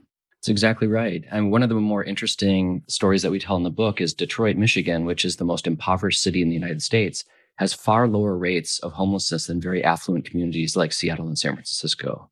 And the reason for that is, is that housing is relatively affordable in Detroit as compared to other places. So, I mean, you've been confronting this data for a while now. I mean, where are you left in terms of the areas that are most ripe for making policy changes that would help this? Is it making it easier to build, relaxing zoning rules and other rules like that? There's a couple levers that we could pull. One is certainly a regulatory lever, which is we need to think about our land use. And in many of our cities, we have to confront the fact that we've had relatively exclusionary land use in the sense that we've only allowed single family housing on many of the residential parcels in our cities. And that's going to have to change. Our cities are going to be, have to be denser. We're going to need to go up. We're going to have to have more people living on each parcel in order to accommodate all the people who are in these cities. We also have to confront the fact that there's a significant segment of the population who will not be able to afford market rate housing. As a society to date, we've kind of said, well, that's tough. We're going to let the market figure this out because we have such a small program that provides housing to low income households. And so we need to confront at the federal, state, and local level how are we going to ensure that there's housing that people can access? And either that is giving people subsidies or it is subsidizing housing that's affordable for people with lower incomes. And the scary thing about that is that's an expensive endeavor because housing is expensive to construct and it costs a lot every month. And so that's a reckoning that we as a nation are going to confront. And to date, we haven't done a very good job of that. Greg Colburn is an assistant professor at the University of Washington's College of Built Environments and co author, along with Clayton Page Aldern, of the book Homelessness is a Housing Problem How Structural Factors Explain U.S. Patterns. Professor, thank you. Thanks for having me, David. Our series this week is called Finding Your Place New Thinking for People with Nowhere to Live. Also, today, we'll look at the Biden administration's plan to end homelessness, and that's the stated goal. Stream it on demand from marketplace.org if you missed that piece on the air today. Our producers are James Graham, Ali Dalbert Hansen, Ariana Rosas, Alex Schroeder, and Erica Soderstrom. Our senior producer is Meredith Garrettson Morby. In Los Angeles, I'm David Brancaccio with the Marketplace Morning Report. From APM, American Public Media.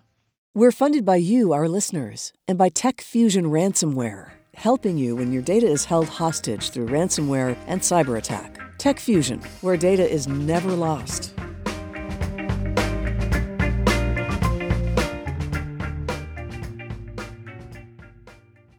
I'm reporter Deborah Becker, and this is 90.9 WBUR FM Boston, 92.7 WBUA Tisbury, and 89.1 WBUH Brewster. Listen anytime with our app or at WBUR.org, WBUR, Boston's NPR news station.